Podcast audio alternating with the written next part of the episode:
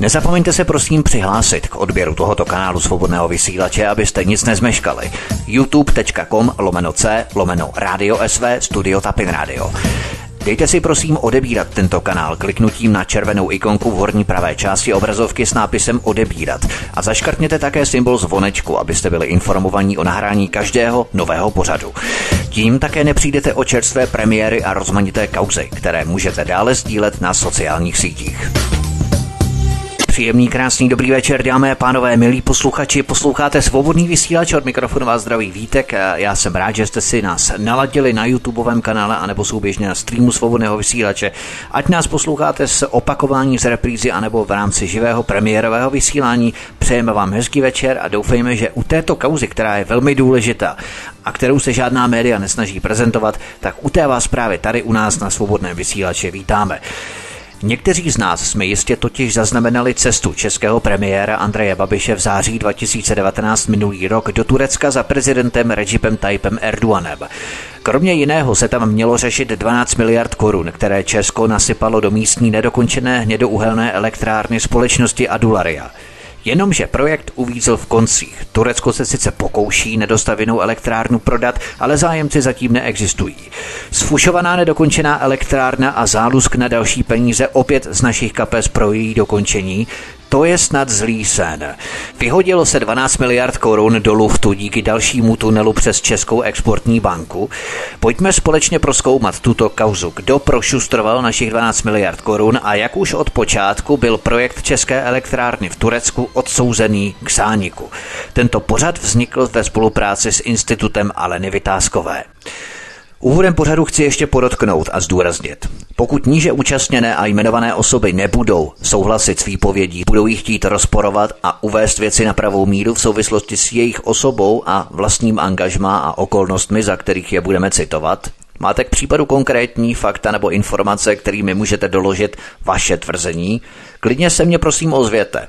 Napište mě na studiový e-mail uvedený pod studiem Tapin Radio v sekci studia na stránce svobodný vysílač.cz a můžeme se dohodnout. My vám velmi rádi poskytneme exkluzivní prime time. To znamená hlavní večerní vysílací čas s poslechovostí několika desítek tisíc posluchačů.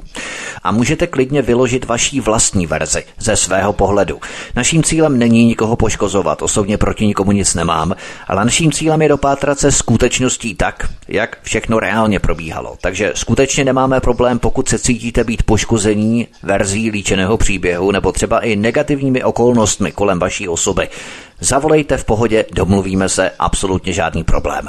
Rozhodně je to lepší, než si honit triko kde si na soudech a podávat trestní oznámení, honit se několik let a za dva, tři roky, víme, jak rychle pracují naše české soudy, nikdo nebude vědět, o co vůbec šlo.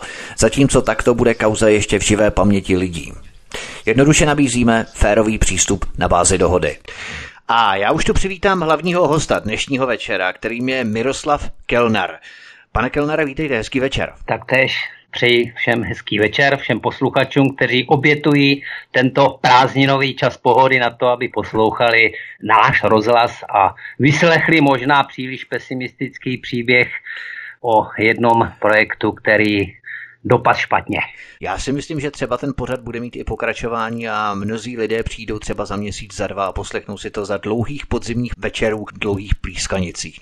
A druhého významného hosta, kterého dnes u nás přivítám, je detektiv Lovec Šmejdů spolupracující s Institutem Aleny Vytázkové, za který tu dnes večer vystupuje. Zbyněk Prousek. Zbyňka vy všichni znáte velmi dobře, protože jsme s ním točili zhruba 10 nebo 11 pořadů, dokonce tady mám, ano, vidím tady na disku 11 pořadů, buď s ním jako jednotlivý jednotlivcem, anebo třeba s Alenkou Vytázkovou, nebo s panem Maršem minule a tak dále a tak dále. Zbyňku, vítej, hezký večer. Já vás všechny zdravím, dobrý, dobrý večer. Tak, pane Kelnare, nejprve na ano. začátku pořadu nám prozraďte něco o sobě, něco o vás. Jaké máte zkušenosti, co máte všechno za sebou v rámci vaší praxe, na jakých pracovních pozicích jste byl zaměstnaný před aktuálním projektem elektrárny Adularia v Turecku, která je předmětem dnešního pořadu. Ano, tak řekl bych asi tak, že moje obchodní anabáze začala v roce 1991, kdy eh, jsem nastoupil eh, do eh, tenkrát organizace zahraničního obchodu Škoda Export. Byl jsem zařazen do oddělení, které se zabývalo vývozem investičních celků do Turecka naskočil jsem, řekl bych, do tenkrát rozetého případu výstavby elektrárny Soma v Turecku. Jednalo se o šest bloků, každý blok po 165 MW. Tento projekt byl dokončen zhruba v roce 1993. Byl to velice úspěšný projekt. Dodnes ta elektrárna v podstatě bezproblémově funguje a patřila v té době již mezi, řekl bych, nejlepší turecké elektrárny. Tak to hodnotil, hodnotil turecký zákazník na úrovni, řekněme, našeho českého, českého Česu. Takže já už v té době jsem tam strávil v Turecku asi tři a půl roku na tomto projektu. Eh, pak tam byl takový, řekl bych, jeden kratší projekt, eh, kde jsme dodávali elektrofiltry eh, na jednu tureckou elektrárnu a pak jsem ještě částečně participoval na výstavbě elektrárny ohromnej, byl to ohromný projekt 4x365 MW, akce Avšin Elbistan, tak tam jsem teda na téhle elektrárně pobyl, pobyl zhruba rok. Taktéž skončila velice úspěšně akce, já o tom budu mluvit, z této akce nakonec zůstal zisk zisk eh, na Škoda Exportu asi 800, 800 milionů korun. Eh, takže to byly, řekl bych, eh, účastnil jsem se těch nejúspěšnějších akcí, které český stát v Turecku tenkrát prováděl. Kde jste se nacházel nebo jak blízko jste mohl sledovat aktuální kauzu v souvislosti s elektrárnou v Turecku, o které se budeme bavit společnosti Adularia? Jak jste byl v celém tom projektu zaangažovaný? Protože vaše unikátnost ano. svědectví spočívá v tom, že jste jim mohl takzvaně koukat přes rameno do karet. Ovšem, jak blízko? Ano, já jsem Eh, poté nastoupil, nastoupil eh, na Czech Trade, na zahraniční kancelář v Istanbulu, eh, Czech Tradeu, a kde jsem strávil asi tak pět let. Mezitím se začal připravovat projekt Adularia, kde generálním dodavatelem byli Vítkovice Power Engineering. Já jsem se o tomto projektu dozvěděl a tak nějak srdce mě, srdce mě k tomuto projektu přitáhlo, protože říkám, já jsem začal v Turecku na elektrárnách, tak Eh, bych měl taky skončit na těchto elektrárnách, takže jsem nějakým způsobem o tenhle ten projekt zájem projevil. V podstatě jsem se v té době přemístil jen mm, z kanceláře Czech Trade, eh, Czech Trade v Istanbulu do kanceláře uh, Vítkovice Power Engineering do Ankary. Nenastoupil jsem, řekl bych, hned od začátku toho projektu, ten už se rozjížděl někdy 2009-2010. Já jsem na uh, zahraniční kanceláři Vítkovic nastoupil v roce 2011, bylo to v září, v září roku 2011. No ale v podstatě ten projekt, ano, samozřejmě jsem měl možnost, možnost sledovat eh, od začátku, protože vlastní, řekl bych, činnosti na stavbě začaly až koncem roku 2011. V prosinci se začaly první zemní úpravy. Dobře, na k té chronologii se samozřejmě dostaneme. Teď eh, ano. nám jde jenom čistě o vaší pozici, kterou jste hrál v této roli. Vy jste tedy pět let strávil na zahraniční kanceláři Czech Trade Istanbul ano. od eh, září 2011, jste potom nastoupil do funkce ředitele zahraniční kanceláře Vítkovice Power Engineering v ano. Ankaře, čili jste přestoupil v podstatě, přestěhoval jste si věci eh, z ano. Istanbulu do Ankary. Ankary eh. Na počátku tady byla snaha vydělat velké peníze. Česká republika poskytla prostřednictvím České exportní banky téměř 12 miliard ano. korun na stavbu hnědouhelné elektrárny Yunus Enre, turecké ano. společnosti Adularia. Jenomže projekt uvízl v koncích. Elektrárna je nedostavěná, navíc sfušovaná v rámci kotle, ano. peníze v luftu a nikdo netuší, jak pokračovat dál. A to nás vrací na úplný začátek, abychom to pojali ano. čistě chronologicky podle časové osy vývoje, protože to je nejspůrlivější metoda, která zajistí, abychom v tom všichni měli pořádek. Možná ale ještě na úplném začátku si prozraďme, že no. firma Škoda Export Praha, kterou jste zmínil, ve které jste byl dříve zaměstnaný. Byla za velmi podivných okolností prodaná společnosti ČKD Praha. Eh, jak proběhl tento obchod ještě? No, bylo to zhruba v roce 2008 za Topolánkovy vlády, kdy už celkem v České republice nebylo co privatizovat, jako bych řekl, pouze zůstaly některé tyhle ty organizace zahraničního obchodu, jako byl Škoda Export a e, Technoexport. No, tak mm-hmm. Topolánková vláda, která zastává teorii malý stát, tak prostě přikročila, přikročila k eh, privatizaci těchto, těchto organizací. Eh, řekl bych, že právě na příkladu Škoda Exportu se tato privatizace velice tedy nezdařila. Na příkladu možná Technoexportu, který Eh, koupil tenkrát podnikatel Plachy, tak tam ta situace není tak růzostrašná, jak se stalo, jak se stalo eh, v případě Škoda Exportu. Ten Technoexport stále funguje, tedy řekl bych pod nějak pod uh, přikrývkou, přikrývkou uh, Chema projektu. Ale... Jsme tady opravdu v kostce, abychom to neprodlužovali. Co se ano. stalo tady v rámci toho prodeje ČKD Praha? No, zřejmě, zřejmě bylo to těžce prolobovaný případ tohoto prodeje. Zůstali kolem toho spousta otázek, řekl bych, nezodpovězený. Tenkrát v té době právě končil, řekl bych, ten projekt Avšin Elbistán, jak jsem řekl, úspěšný, zůstalo na účtu asi 800, 800 milionů korun.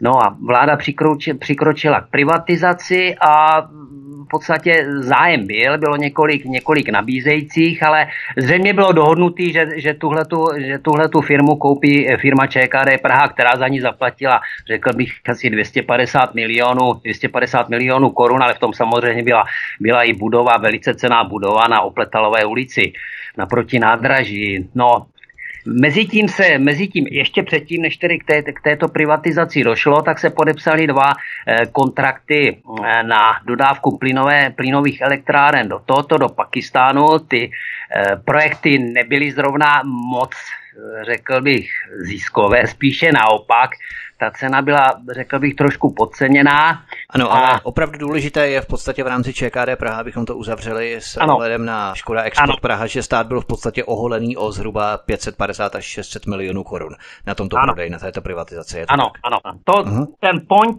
v tom je ten, že to je ta pointa. v podstatě eh, ta pointa, pointa je v tom, že ČKD jakoby tu firmu Škoda Export eh, koupilo, sebralo eh, z jejich účtu to, co tam byly ty disponibilní mm, finanční prostředky. Tu elektrárnu s odkazem, teda ten Škoda Export, nikoliv elektránu, a ten Škoda Export v podstatě vrátilo státu s tím, že stát je podved, že je neinformoval eh, o těchto dvou problémových projektech, projektech v tomto Pakistánu. Právě tyhle ty dva problémové projekty v Pakistánu, nebo řekl bych mírně ztrátové projekty v Pakistánu, ty byly využity ze strany ČKD jako důvod, proč to vrací státu. Aha, ale už ochuzené o těch zhruba 600 milionů korun. Už ochuzené, ochuzené o to, takže tak, pak to proběhlo ještě, ano, pak proběhla ještě nějaká snaha, snaha znovu ten mm, Škoda Export prodat, ale už se nic z toho úspěšného nezrealizovalo, ten, ta firma už prostě dneska neexistuje nebo nežije, je to prostě mrtvá firma, takže tímhle, tímhle jsme, eh, jako bych řekl, zabili mm, týmy eh, zkušených exportérů, který byli, který byli schopni tenkrát ty elektrárny, elektrárny vyvážet. Že? Na to bych právě navázal teď, no. protože v Česku jsme měli špičkovou společnost bývalého podniku zahraničního obchodu a to byla právě u náš Škoda Export. V této společnosti pracovaly špičkové týmy lidí, kteří byli profesionály a experty v problematice elektráren. A právě třeba Škoda Export uměla získat kontrakt v zahraničí na vývoz třeba elektrárny, za kterého se nakrmili i ostatní české firmy.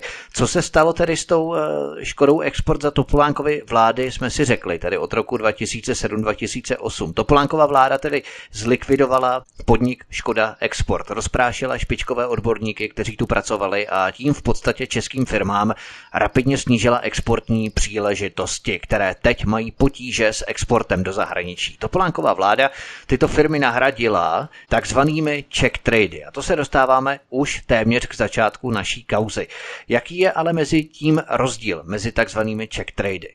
Jak jsem zmínil, eh, na Škoda Exportu byly zaměstnány špičkové týmy, týmy pracovníků.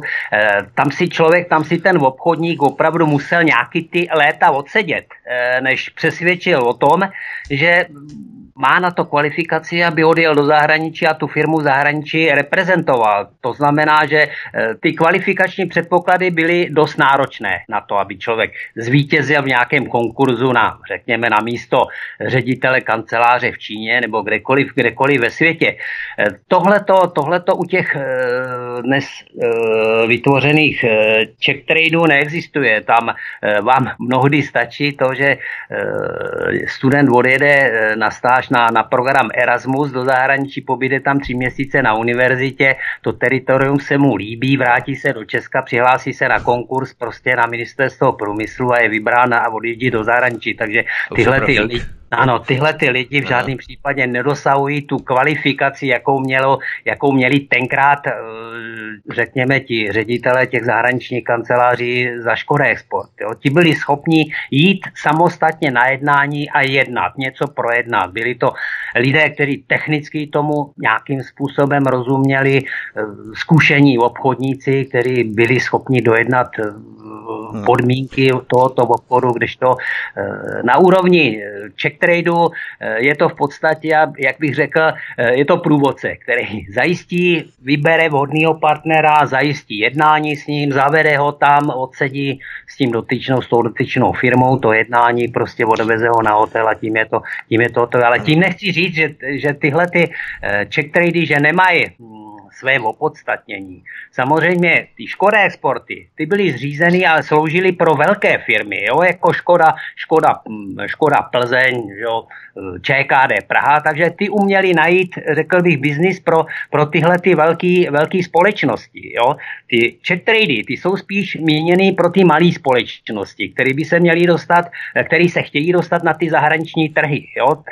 Ano. Takže abychom to tedy pochopili, ano. u check tradeu se můžeme přihlásit do konkurzu a nemusíme v podstatě nic vědět o obchodu, nemusíme znát ani obchodní praktiky, ani technicky daný produkt. Prostě se tam může přihlásit kdokoliv. Zatímco ano. dříve eh, firma musela předložit nějaké osvědčení, že je odborně způsobila se o ten daný obchod ucházet v rámci zahraniční zakázky. Takže taková, řekněme, výkladní skříň našich schopností českých nebo československých dříve schopností toho, co dokážeme v zahraničí zahraničí. Teď to vlastně potřeba není, žádné osvědčení, že ta firma je způsobila ten projekt zvládnout. Ano, tím jsme, jako bych řekl, vyloučili ten segment eh, velkých firm eh, z podpory ano. Eh, v zahraničí. Ano. I když rád bych řekl, že oba tyhle, ty, obě tyhle ty společnosti mohly existovat společně, jako jo, řekněme na těch zahraničních trzích. I ten Škoda Export, i ty, i ty Czech Trady, které opravdu jsou spíše zaměřený pro takový ty malý malý, malý firmy, které uh-huh. by rádi na ten zahraniční trh. Takže takové skvělé, řekli bychom, antiprofesionální podmínky tu vytvořila Topolánková vláda od roku 2007-2008, aby se do exportních zakázek mohl přihlásit jaký šíbr, nímant, amatér, anebo třeba tunelář se záměrem vyinkasovat peníze bez přímé odpovědnosti, ale s perspektivou zničení například bilaterálních vztahů mezi Českem a tou danou zemí, ve které by podnikal. Vypravme se tedy na samotný začátek, ještě před písničkou kontraktu turecké společnosti společnosti Adularia. Ano. Připomeňme, že jste nastoupil do funkce ředitele zahraniční kanceláře Vítkovice Power Engineering v Ankaře, a to od září 2011. Povězme si něco nejprve o podniku Vítkovice Power Engineering, která zaměstnávala více jak 7,5 tisíce lidí. Na jaké zakázky se dříve orientovala tato firma Vítkovice? Jednalo se o spíše tuzemské zakázky, měla nějaké exportní zkušenosti? No já bych opravil, opravil jednu informaci. Těch 7,5 tisíce bylo zaměstnáno v rámci holdingu. Holdingu, Vítkovice. pardon, ano. Vítkovice, mm-hmm. Vítkovice Power Engineering byly součástí holdingu Vítkovice. Jasně. Tahle ta firma uh, v podstatě zrekonstruovala všechny ty staré uh, elektrárny, které byly v Česku. Takže oni udělali velmi dobrou práci zde na českém trhu, ale oni vždycky vystupovali, vystupovali jen v pozici subdodavatele. Někoho, prostě jen pro dodávku kotle. To znamená vždycky zakontrahovali, zakontrahovali rekonstrukci kotle na elektrárně Tušimice, nebo kolik jich tady bylo, já nevím, 8, 10 těchto těch elektráren, tak prostě tam, řekl bych, ty Vítkovice odvedly e, dobrou práci. Pak samozřejmě e, provést výstavbu nové elektrárny, to už je o něčem jiným. Jako, no. jo, to není. E, to je, na to potřebujete opravdu lidi, kteří se zahraničním zahraničním trhu vyznají prostě a, a umí se v tomhletom prostředí, prostředí pohybovat. Jo? A tam už, řekl bych, ty Vítkovice nějakým způsobem selhaly. Byl to takový skok příliš vysoko. Jo? Ano, chápu. To znamená, projekt. že oni se především tedy prioritně orientovali na tuzemské zakázky, tuzemské ano. rekonstrukce elektráren. Ano, ano. Česká exportní banka poskytla 12 miliard korun společnosti Vítkovice Power Engineering na výstavbu hnědouhelné elektrárny v Turecku. Vítkovice Holding, respektive Vítkovice Power Engineering, tedy začala hledat dodavatele kotle. A to se dostáváme k prvnímu úskalí našeho příběhu do této elektrárny. Důležité je uvést, a to v souvislosti s dodavatelem kotle, že turecký investor, čili společnost Adularia, si žádal technologii kotle kotle takzvaného fluidního spalování. Co je to za technologie? Můžete nám ji eh, v krátkosti popsat, čím je tak jedinečná, že zrovna tuhle technologii, fluidní technologii spalování, požadoval turecký investor? Ano, já bych nejdříve předeslal, že v podstatě Vítkovice byli výrobcem a projektantem takzvané takzvaných práškových kotlů, jo, konvenční spalovací technologie. Takže pokud zákazník projevil zájem, zájem o fluidní technologie, tak Vítkovice samozřejmě projektovat nemohli, neměli na tuhle mm. technologii licenci, ale mohli vyrábět. Jo? To, co v podstatě někdo vyprojektoval, tak ty Vítkovice byli schopni tohleto všechno, všechno vyrobit. No, proč, se, proč právě pro tento projekt chtěli tuhle tu fludní technologii? Ta má jednu ohromnou výhodu a to, že eh, dokáže spalovat i méně kvalitní uhlí.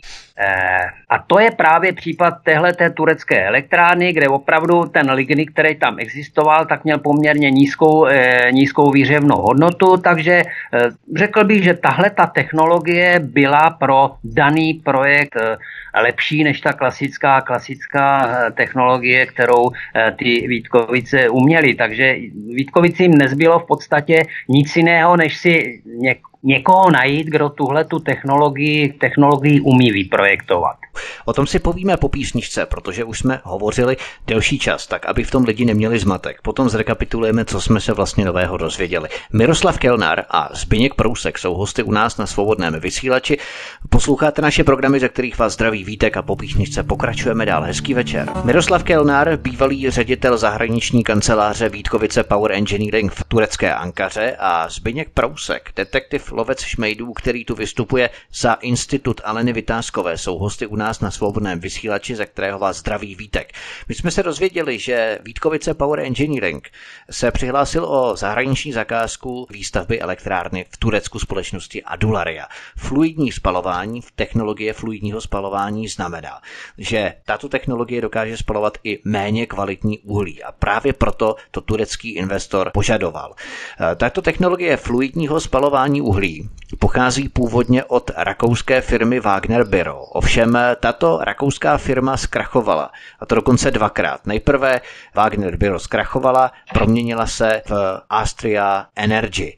A Austria Energy také zkrachovala a koupila jí společnost Andritz. Eh, jak to tady vlastně bylo s těmi Rakušany? Protože Power Engineering, respektive Vítkovice Power Engineering schánili výrobce toho kotle, protože sami ten kotel vyrobit nemohli. Oni neměli technologii na projektování tohoto konkrétního kotle, fluidního spalování takzvaného. Nedělali to, to znamená, že museli sehnat dodavatele kotle. A to se dostáváme k dalšímu aspektu, to znamená veřejné soutěže. Nicméně do této veřejné soutěže se přihlásily dvě firmy. Zkusme nejprve tu firmu eh, rakouského Andrice. Co to bylo za firmu? Jaká je její historie? No, já bych spíš řekl, že byly přizvány pouze, pouze dvě firmy jo. do té, té soutěže. Aha, ano, aha. Jak jste, jak jste řekl, že jo, tohle to byla technologie, která prošla eh, dvakrát eh, s kolabováním firmy, takže každý si asi dovede, každý si asi dovede představit, eh, co tam zbylo za technicky, za technicky kvalifik, kvalifikovaný personál, že jo, po těch letech dvojích průchodem nějakou insolvencí, nevím, jestli došli úplně do bankrota, ale myslím, že, myslím, že ten Wagner Biro došel přímo do bankrotu, jo. Takže v roce 2010 v podstatě začala, začala tahle ta seriózní jednání. Oni si Vítkovice vybrali právě ten uh, Austrian Energy, o tom bych rád také pohovořil, protože to byl ten klíčový moment, který tenhle ten projekt vlastně dostal, dostal do tohoto kolapsu. Eh, no a tahle ta firma v průběhu těchto těch kontraktačních jednání zkrachovala. Takže Vítkovice, aby za, zareagovali logicky a od téhle té firmy utíkali, jo, tak prostě uh, oni si počkali, až je někdo koupil a pokračovali, pokračovali s touto firmou v podstatě dále, jo, tak to je na tom to, to překvapivý. Přece uh, každý zkušený obchodník ví, že když firma jednou se dostane do insolvence nebo do krachu, tak že to mělo nějaký důvod, musel k tomu mít nějaký, nějaký prostě uh, špatný projekt někde provedli, nebo já nevím, špatná špatná ekonomická kalkulace nebo něco, tak od téhle té firmy utíkám pryč a Vítkovice s ní pokračovali dál. V podstatě až to ten Andric koupil tu firmu, tak oni podepsali nakonec ten kontrakt, eh, který měli rozjednaný s tím Austrian Energy, tak podepsali s tím, s tím Andricem. Řekl bych překvapivě proti logice, proti obchodnické logice. To znamená, že rakouská firma, která dvakrát předtím zkrachovala, respektive Wagner Biro, potom ji koupil ano. Austrian Energy ano. a nakonec tedy Andric, firma, která dvakrát bankrotovala, zkrachovala, ano. tak i tak se potom ucházela, respektive Vítkovice Power Engineering povýšili na dodavatele toho kotle Zbyňku. Eh, my jsme se sice dohodli, že já tě nebudu vyzývat, ty potom pokud budeš mít nějaké poznámky k tomu, tak samozřejmě se přihlásíš o slovo, ale jak bys si to vysvětloval, jak je to možné, že v podstatě Vítkovice Power Engineering, pokud usilovali o úspěšné zvládnutí nějakého projektu, který ještě dříve předtím nedělali, protože ten kotel, fluidní kotel měl 140 MW, proč stále usilovali o ty Rakušany? Jak si to vysvětluješ? No, já, já jsem teďka živoucí důkaz toho, že ten pořád není nějak předem připraven jako žádný z pořadů, který točíme. Takže mi nezbývá, než, než se vyjádřit, takže mi to, jak se říká lidově, hlava nebere. Jo, to, co tady říká pan Kelnar, tak to já tady poslouchám jako myška, prostě ani nedutám, protože to jsou, pokud člověk vůbec umí nad tím myslet, tak to jsou hrozný věci. Ne, a na to nepotřebuje být odborník ani na zahraniční obchod, ani odborník na spalování, ale prostě řekl bych, že je tady něco snílého ve státě dánském. Tolik, tolik moje stručná reakce. Je to prostě hrozný. No a to si představ zmínku, že jsme ještě teprve skoro na začátku. Teprve přijde to, co je hrozné a bude to ještě daleko horší. Tak eh, to je jenom taková pozitivní motivace pro posluchače, aby vydrželi u našich přijímačů a postupujeme dál. Čili dodavatel této technologie takzvaného fluidního spalování uhlí pocházel od eh, rakouské firmy Andritz, která předtím dvakrát zbankrotovala. Dodavatel této technologie Vítkovickému holdingu rakouská firma Andritz je známá nebo byla známá ve vodní energetice, ale jaké byly její kvality v tepelné energetice? Já bych ještě trošku upřesnil to, že Uh, neskrachovala firma Andric, ale zkrachovaly firmy, které byly nositelem, nositelem té technologie fluidního spalování. Původcem byl Wagner Biro, ta zkrachovala, tuhle tu firmu převzal Austrian Energy, taktéž zkrachoval, jo, takže třetí firma, třetí postupnou firmou, která, jako bych řekl, koupila tuto technologii po dvou zkrachovalých firmách, byla, byla firma Andritz. Eh, Andritz je známá firma ve vodní energetice. Tam je velice dobře známá, patří mezi velice prestižní evropské firmy, má řadu zakázek, dokonce i v Turecku dodávala turbíny, turbíny do elektráden, takže eh, v téhle té vodní energetice nemohu říct nic špatného. Že? Tím, že ovšem na sebe převzala, převzala tenhle ten, řekl bych, ten tepelný biznis. Tam, tam zkušenosti jako, neměla. Nějakou podobnou elektrárnu v minulosti nikdy nestavěli tedy? Ne, nestavěli, nestavěli. Uh-huh. Ono to vždycky platí tak, že v podstatě, když tu firmu koupíte, takže si můžete připsat všechny, všechny její reference, která ta, které ta firma eh, nějakým způsobem předtím ano. zrealizovala. Takže vy se uh-huh. zaštiťujete tím, že to, co udělali ty firmy před váma za ta léta. Tak v tom, co vy v podstatě nemáte žádnou zásluhu. Eh, Vítkovice ano. Holding hledala, nebo respektive Vítkovice Power Engineering hledali tedy dodavatele pro tuto technologii fluidního kotle. Patent držela pouze jenom tato rakouská firma, nebo měli Vítkovice ještě jinou šanci při výběru dodavatele kotle v rámci té veřejné soutěže?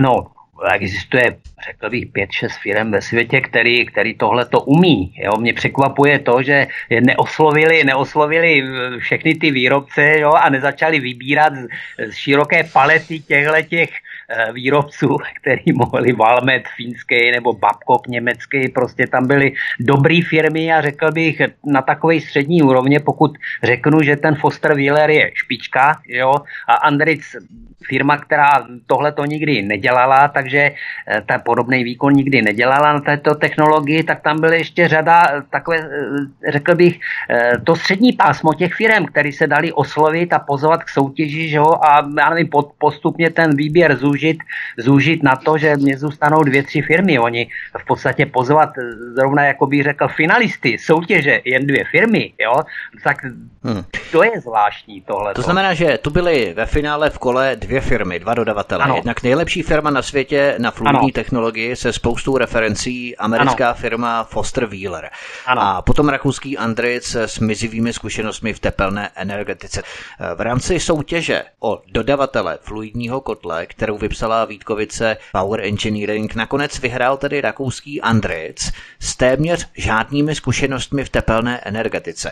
Zajímavé je, za jakou cenu tu soutěž o dodavatele kotle vyhrála. No tak eh, to je na tomto nejpřekvapivější, že obě ty firmy v podstatě nabídly za stejnou cenu. E, takže e, máte výběr mezi Mercedesem a Dusterem prostě a vy si vyberete Duster, který vám někdo nabídne za stejnou cenu jako ten Mercedes, tak, tak prostě tohle to už, řekl bych, rozum nebere, tenhle ten, tenhle ten přístup. Já vím dokonce, že, že bylo několik e, pracovníků Vítkovic e, v té výběrové komisi, kteří byli rozhořčeni e, tímhletím výběrem a podobně e, a Dokonce vyslali ředitele, ředitele e, nákupu e, urgovat, urgovat k majiteli firmy, aby prostě tenhle ten výběr rakouské firmy zrušil. No a prostě nestalo se to.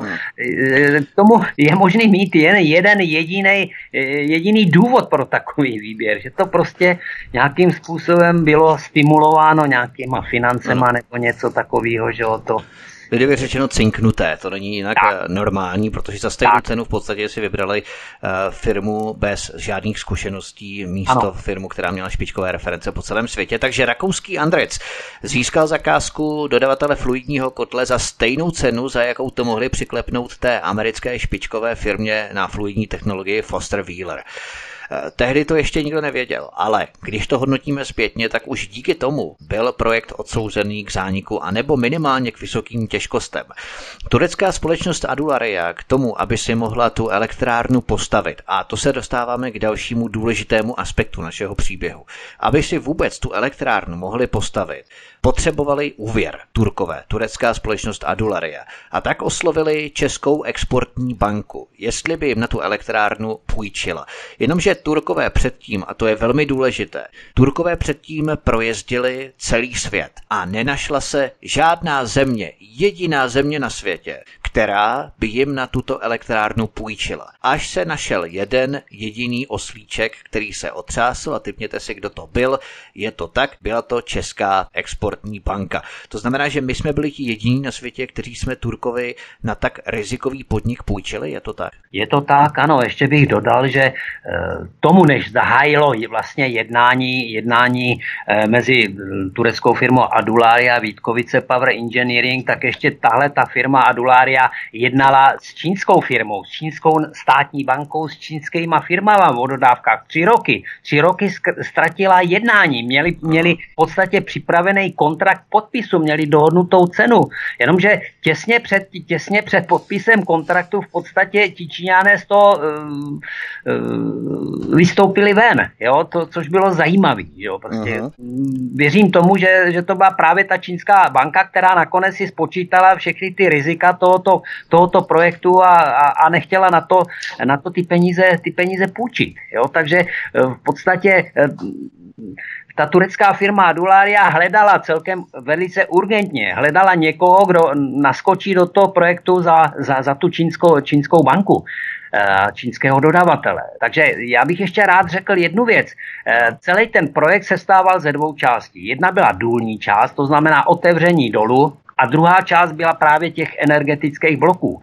A tu část e, toho dolu to dostala taktéž česká, česká firma. Byla, ta, byla to firma Ferit, která zakontrahovala Eh, svůj podíl dodávek na tomto projektu dříve, než, eh, než to dokázali Vítkovice Power Engineering. Takže Vítkovice Power Engineering naskočili už do rozjetého vlaku s tím, že v podstatě, řekněme si to takhle, jediný důvod, proč to ty Vítkovice dostali, dostali tenhle ten kontrakt, to mi potvrdil sám majitel, byl právě ten, že Česká exportní banka byla ochotná na tenhle ten projekt půjčit. Jo. To byl jeden jediný důvod prostě, proč to Vítkovice Power, Power Engineering tenhle ten kšef dostali kvůli téhletej, kvůli ochotě České exportní banky, ban, banky na tenhle, ten, na tenhle ten projekt půjčit peníze.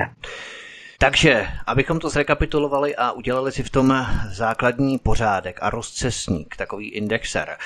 Vítězem kontraktu na dodávku fluidního kotle se stal neskušený rakouský Andric v tepelné energetice, který zakázku vyhrál za stejnou cenu, za jakou to mohli přiklepnout špičkové americké firmě Foster Wheeler, eh, výrobci těchto fluidních kotlů, firmě Foster Wheeler.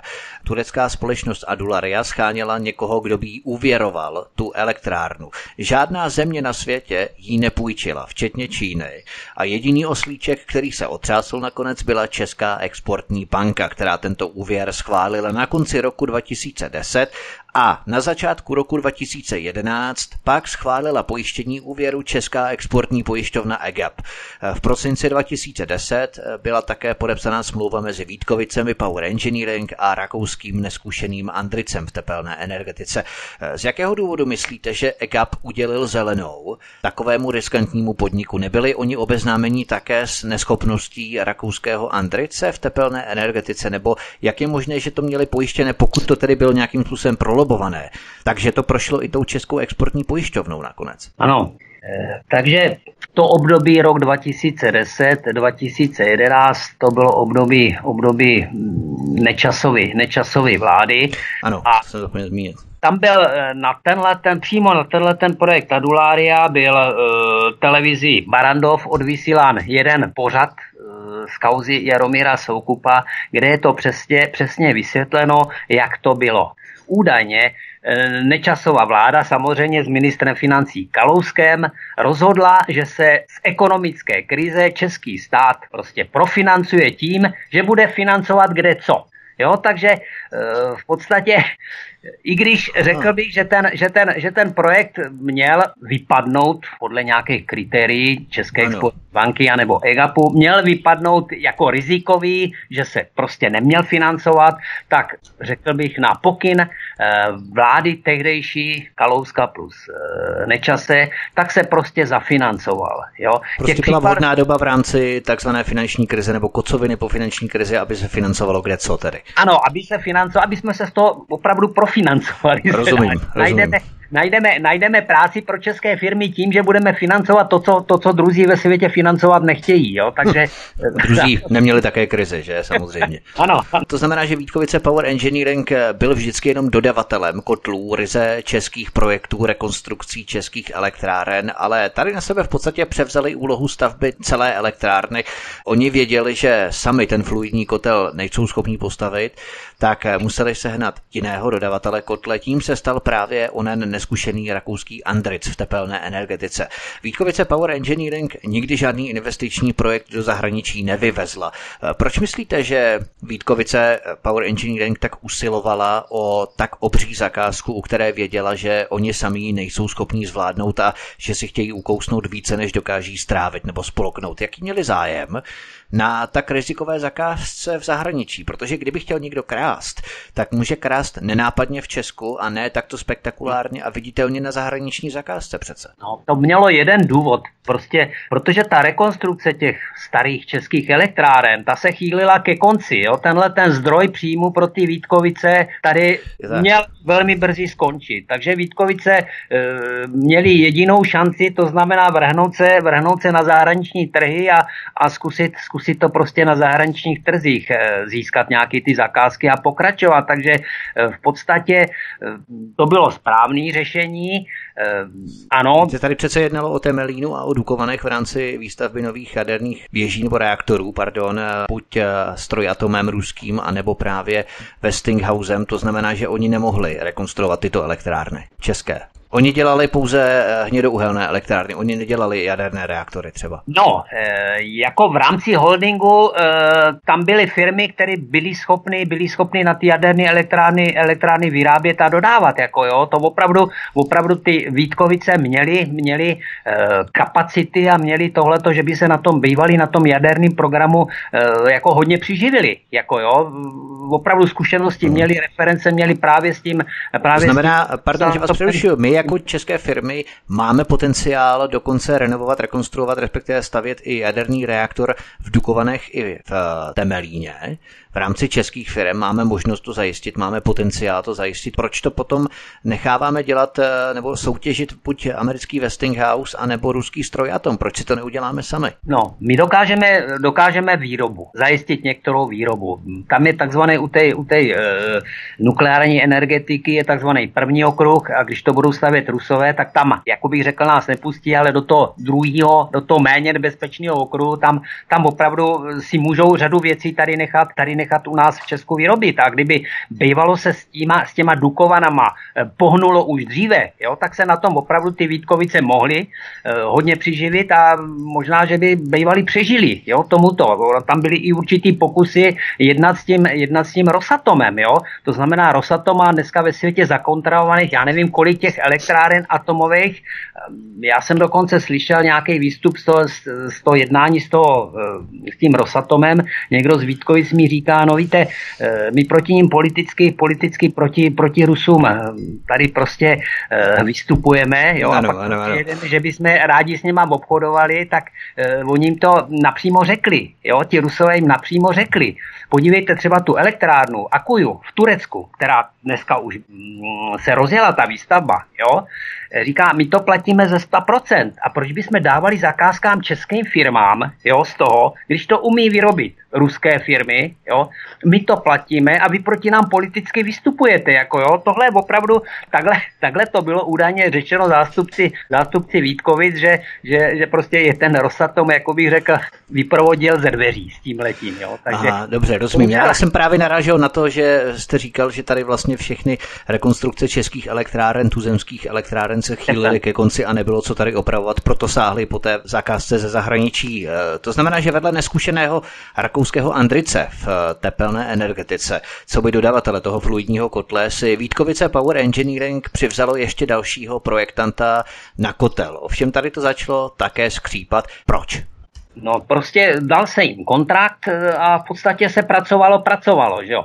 Takže Vítkovice Power Engineering eh, měli na starosti celou výstavbu elektrárny v Turecku. No. Česká exportní banka Turkovi poskytla úvěr jako jediná banka na světě. Začalo se tady stavět. A teď si to rozdělíme na dvě fáze. Já jsem si to pracovně rozdělil na staveniště a kancelář. Jo, takový dva sloupečky, dva chlívečky, jeden mám kancelář, jenom staveniště.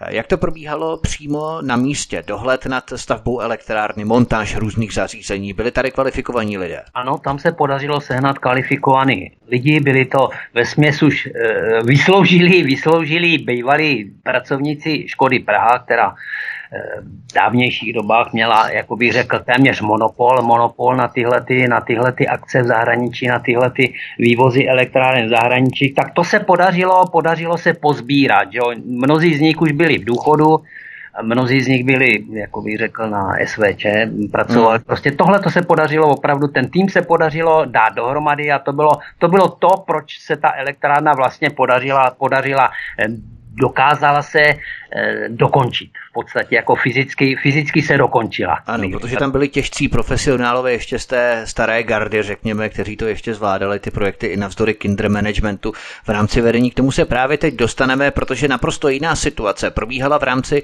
vedení projektu a vedení stavby. E, to znamená, my jsme probrali staveniště, tam byli kvalitní lidé, kádři, kteří opravdu byli těžcí profesionálové, ale e, něco jiného bylo v rámci vedení projektu a vedení stavby, což byl další obrovský problém. Kdo obsadil tyto vedoucí pozice? Ty si Vítkovice obsazovali ze svých vlastních zdrojů. Jo? Prostě, já to řeknu takhle, možná trošku to nadsazuji, ale když měl někdo kamaráda, který zrovna neměl zaměstnání, tak ho přived do Vítkovic, prostě, no, no dobře, dělal jsi něco někdy na elektrárně, ne, nedělal, no tak přesto pojď, jo. Takže tam se sehnali, tam se sehnali z těch místních vítkovických zdrojů nebo ostravských zdrojů se sehnali většinou lidi, kteří, kteří o elektrárně nic nevěděli, kteří jo. neměli zkušenosti, prostě byli v letech 30, až 40 let, prostě neměli zkušenosti s vývozem investičních celků do zahraničí a podobné věci, takže, takže to byl ten, řekl bych, to byl ten nejslabší článek, eh, článek eh, té realizace tohoto, tohoto projektu. Ten opravdu ten střední stupeň, střední stupeň řízení. Jo? To šlo přitom řešit, protože já první, co jsem, co mě napadlo, když jsem nastoupil já do Vítkovic, tak říkám, udělejme, udělejme v Praze kancelář, sežere, seženeme, já nevím, dva starý Škodek sportáky, k tomu tři starý Škodováky, co ty elektrárny Jasně. do světa vyhá, eh, vyvážely a, a teď prostě to dáme dohromady a to mozkový centrum, to řízení bude tady sedět eh, v Praze, jo? Takže tohle to mě prvně napadlo, než aby se to řídilo, řídilo z Vítkovic uh, kinder managementem. Takže spackané kádrové obsazení, mladí, neskušení na vedoucích místech, kinder management takzvaný. Eh, stěžoval si třeba i na to turecký investor? No samozřejmě, turecký investor si stěžoval, já jsem to byl přímo přítomen, když nejvyššímu vedení Vítkovice Power Engineering ten Tadulária říká, podívejte, náš eh, technický ředitel, ten má za sebou šest elektráren, tamhle náš ředitel výstavby, turecký ředitel výstavby, ten má za sebou osm elektráren. A vy nám tady postavíte jako partnera prostě kluka, který ještě žádnou elektrárnu nikdy nedělal, jako tímhle tím způsobem vyčítali, ano, samozřejmě vyčítali, dokonce využívali eh, České exportní banky, aby urgovala, urgovala ve Vítkovicích výměnu tohoto člověka, jo, pro toho mladého neskušeného vedoucího výstavby prostě, ale nebylo to nic špatný, prostě tohle bylo, tohle bylo, v podstatě se s tím nedalo, nedalo se s tím pohnout. Prostě... Takže stavby vedoucí, to znamená, že stavbu řídil člověk, který předtím nikdy nic neřídil, nikdy neviděl žádnou elektrárnu, ba dokonce neměl ani technické vzdělání, aby uměl číst výkresy. 28-letý člověk, tak takový člověk třeba řídil stavbu elektrárny? Ano, přesně tak, přesně tak. To prostě je těžko pochopitelné, pochopitelné pro někoho, kdo někdy elektrárnu dělal, že, že, že v podstatě to může řídit člověk, který, který nikdy, nikdy elektrárnu, elektrárnu neviděl. Jako jo. Takže tohle se opravdu uskutečnilo. Nevěřil bych tomu, kdybych to na vlastní oči, kdybych to na vlastní oči neviděl tohleto. Tak to je český bizár. Zbinku, máš nějaké poznámky k tomu? Mám tady, teď jsem si právě, už jsem taky vzal eh, papír tušku, tak tam, jak, jak jste hovořil o těch sloupečcích, tak jsem se přizpůsobil. První, co se mi tady nabízí, jako z toho pohledu, řeknu dneska skoro i posluchače, tak je, jestli si pan eh, Kellner myslí, že takový ty negativa, který tam, kterou, který má je ta kauza, jak bych tak řekl, prošpikovaná, jestli to je soubor náhod, anebo naopak, jestli to je propracovaná činnost, nějaký temné zóny. Co vy na to? Ano, já bych řekl, že, že to nebyl jen tak řetězec náhod. Jo? Že, že tam byla určitá skupina lidí, kterým eh, šlo spíše než eh, úspěšný dokončení tohoto projektu o řekl bych, nějaký, získání nějakých hmotných, hmotných statků. Jo? A pak, pak to všechno najednou, najednou dávalo logiku. Jo? Byli tam ti, co byli, řekl bych, v rámci této skupiny lidí a ti, co byli venku. Jo? No a pak je důvod prostě, proč nešel, proč nešel tenhle ten mladý e, ředitel výstavby, proč ho nešlo odvolat. Prostě on byl napojený zkrátka prostě na tu správnou, na tu správnou partii. Tak a já tam ještě dostaneme v rámci finanční záležitosti. Ale Zbínku, co to máš dál ještě? Já tady jsem ještě, ještě bych na to právě navázal. E, to je přesně totiž to, e, to, jo, ten svět náhod, je to, není jenom tady to, ale to je přesně ta moje poznámka. Zaprvé tady mám, že jsem si tady poznamenal rychle propis, propisovačkou, přímo to přečtu, za vším hledej prachy. Já si myslím, že to není potřeba zvlášť komentovat. Bohužel je smutný, že tady si myslím, že se, že se zcela zřejmě nejedná o prachy ve prospěch České republiky, čili ve prospěch nás, občanů, obyvatel České republiky, ale že se tady jedná o prachy ve prospěch nějakých soukromých kapes. Aspoň takový to na mě dělá, tak, tak to já to navnímávám a takový to na mě dělá pocit. Pak tady mám poznámku číslo dva a to je, že i tady letím zatím, zatím tím dosavadním, co pan Kellner řekl nebo co zmínil, tak mně to připadá, že pořád se točíme v té zóně, že jakási dneska temná, temná činnost, nechci říct zrovna trestná, ale temná činnost je takový takový e, moderní fenomén. Hospodářské kriminality jsou firmy. Jo, tam jsou prostě e, v dřívějších dobách museli někdo mít masku, baterku a jít loupit nějakou káču, tak dneska si prostě zavede firmu, ať už malou nebo velkou nebo gigantí, ono je to v podstatě ve svém principu úplně jedno.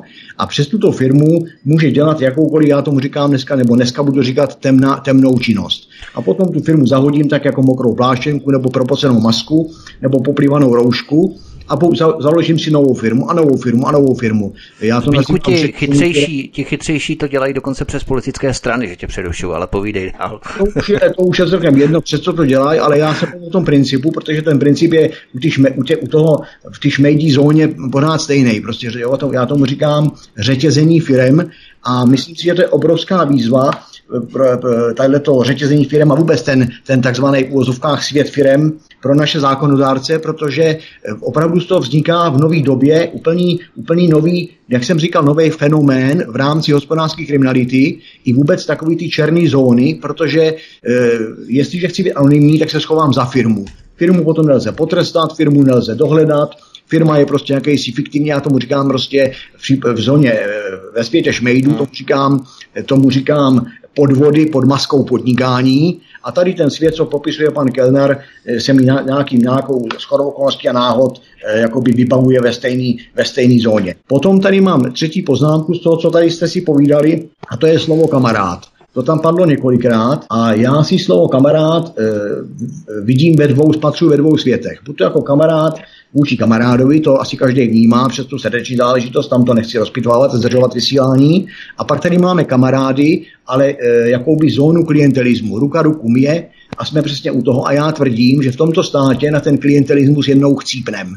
Protože tady opravdu, to, co tady bylo před 30 lety, to je jenom slabý čajíček toho, co je tady dnes. Prostě každý má nějakého kamaráda, podle toho se vyšetřuje, podle toho pracují státní zástupci, podle toho pracuje justice, podle toho pracují státní zpráva a taky to podle toho tom tak vypadá. Jestli prostě budeme pořád mít kamarádi kamarádů, tak se nehneme z fleku. Takže tolik je moje, moje stručná reakce.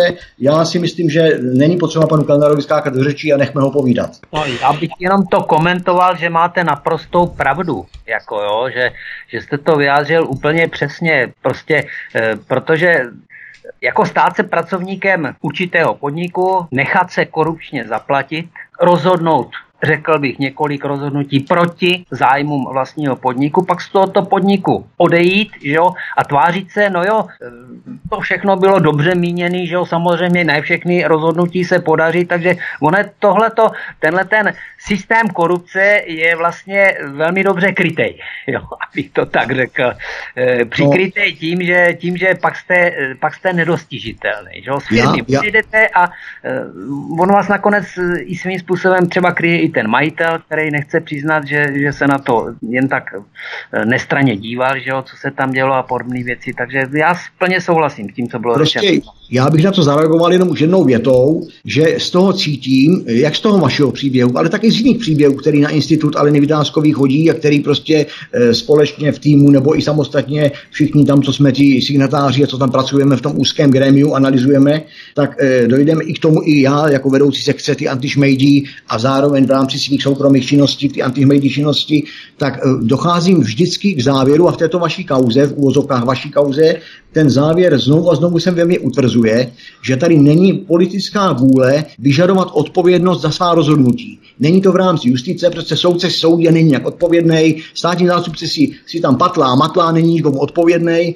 a tady vidíme, že i v těch kauzách hospodářských nebo i v těch kauzách prostě průmyslových je to obdobný. To znamená, tady se děje, nějak, děje, děje, děje něco, co, co čas ukáže jako zvěrstvo a nikdo za nic nemůže, nikdo za nic nezodpovídá, všichni si dají, dají prstíček do pusy, posypou se popelem a tváří se jako by nic a když to schrneme, tak 12 miliard je v hajzlu.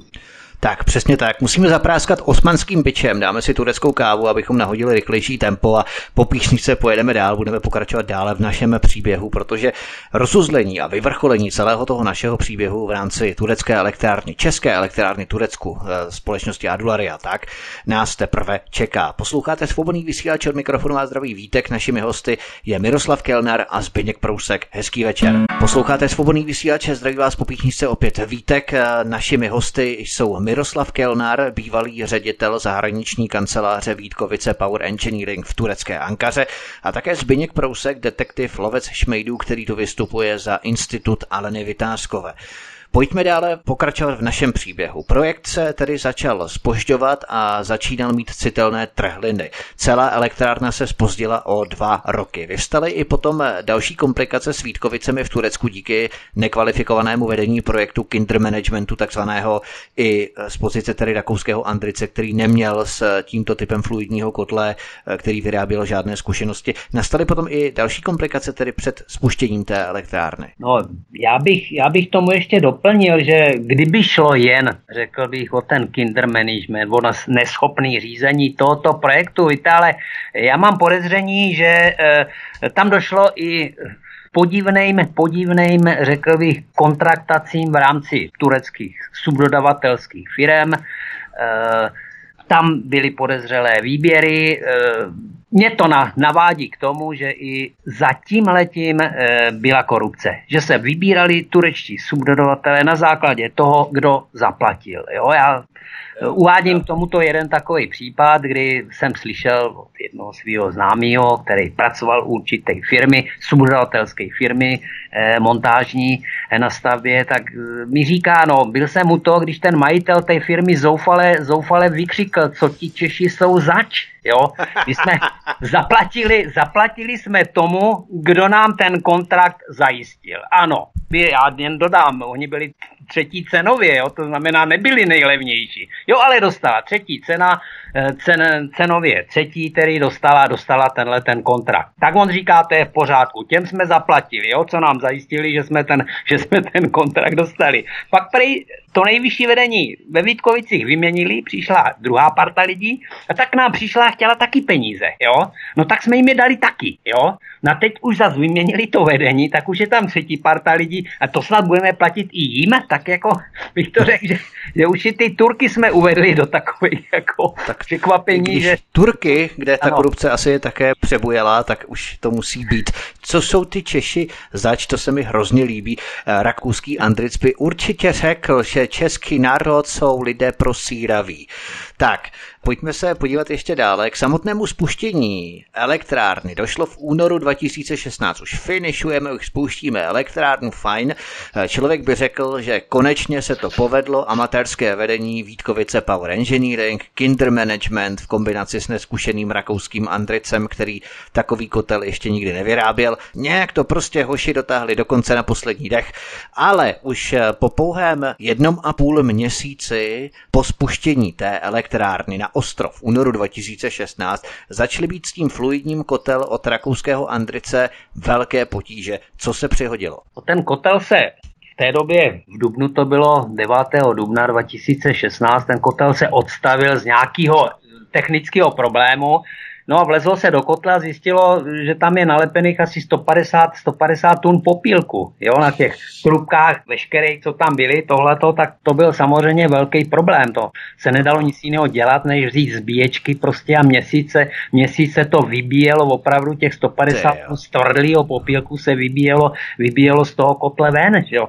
Takže to byl problém, který já to řeknu takhle. Ten problém není něco úplně výjimečného. Tenhle ten problém se stává občas, jo, na těch elektrárnách. Jo, to e, opravdu e, některé uhlí nebo některé provozní podmínky tomu, tomu pomáhají prostě a tohle to se vytváří, ale vždycky se každý tenhle ten problém podařilo zatím ve světě odstranit. Prostě nastoupí odborníci, začnou se bavit o tom, jak to dát pryč, prostě co na tom změnit, co upravit prostě a, a vždycky se všechno, všechno nakonec vyřešilo. Jo? Ty, ty cesty toho řešení jsou. Jenom prostě eh, Vítkovice najednou jakoby zvolili taktiku e, nic nedělání, jo, mrtvého brouka prostě a sedělo se a nedělalo se nic. Ten kotel se pokusil, vyčistili, teda pokusili si ho znovu najet a stalo se to samý. To už já dneska kritizuju a říkám, no tak vy jste za stejných technických podmínek, vy jste udělali v podstatě stejný, stejný uhlí, stejný technický podmínky jako poprvé a stalo se vám to, co se stalo, stalo poprvé, že jo. Ono se to zastruskovalo, no tak toho Vítkovice využili a poslali lidi dom, jo. A tím nad tím, jako bych řekl, zavřeli, zavřeli. To znamená, že po ně pouze ten kotel vyčistili, ale nesnažili se zjednat nápravu, aby se to spékání popílku už nestávalo po druhé, po třetí, po čtvrté. To znamená, oni se ten problém s kotlem rakouského dodavatele Andrice pokoušeli svést na uhlí a to vysoký obsah chloru v tom uhlí. E, to byla taková zastírací blamáž, která probíhala, protože sice fluidní spalování, ano, může spalovat e, méně kvalitnější uhlí, ale zase ne tak méně kvalitní, aby tam byl vysoký obsah chloru. To v podstatě oni tvrdili, aby zastřeli tu skutečnost, že kotel byl ten špatný kotel, který projektovala rakouská firma Andritz, která s tím neměla zkušenosti. Ano, přesně tak. Takže Vítkovice jako generální dodavatel řekl bych, byli v pohodové situaci, protože za uhlí, za dodávku uhlí zodpovídala firma Adularia, že jo, a za to, že ten kotel bude pracovat, tak za to měli garance od firmy, od firmy Andric. To znamená, že Vítkovice měli být v roli nějakého toho soudce, že jo, prostě komu dám za pravdu, kdo má, kdo má pravdu. Je to v uhlí nebo, nebo v technickém řešení kotle, ale ona ta Adularia opravdu říkala, že, že, že to je problém kotle, návrhu kotle, jo.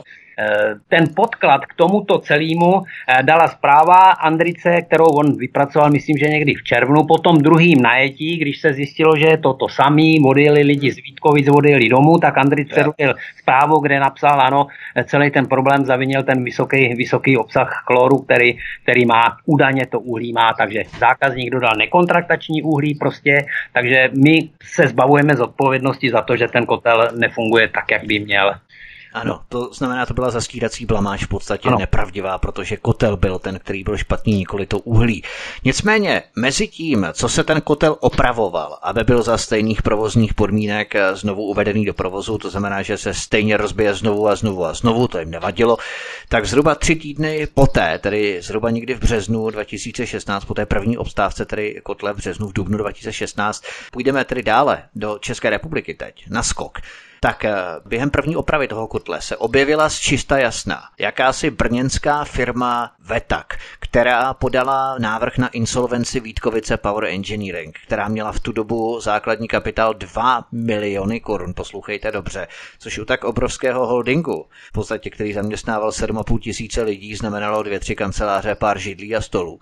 To byl velký šok a velký debakl. Co to bylo za firmu, ta brněnská firma Vetak a proč podali návrh na tu insolvenci? To byla právnická kancelář. Eh, když to řeknu takhle, tak 9. 9. dubna 2016 se zjistilo, že je technický problém. Jo? Za 14 dní na to, 29. 29. Eh, dubna již byl podán návrh na insolvenci, insolvenci Vítkovic. Jo?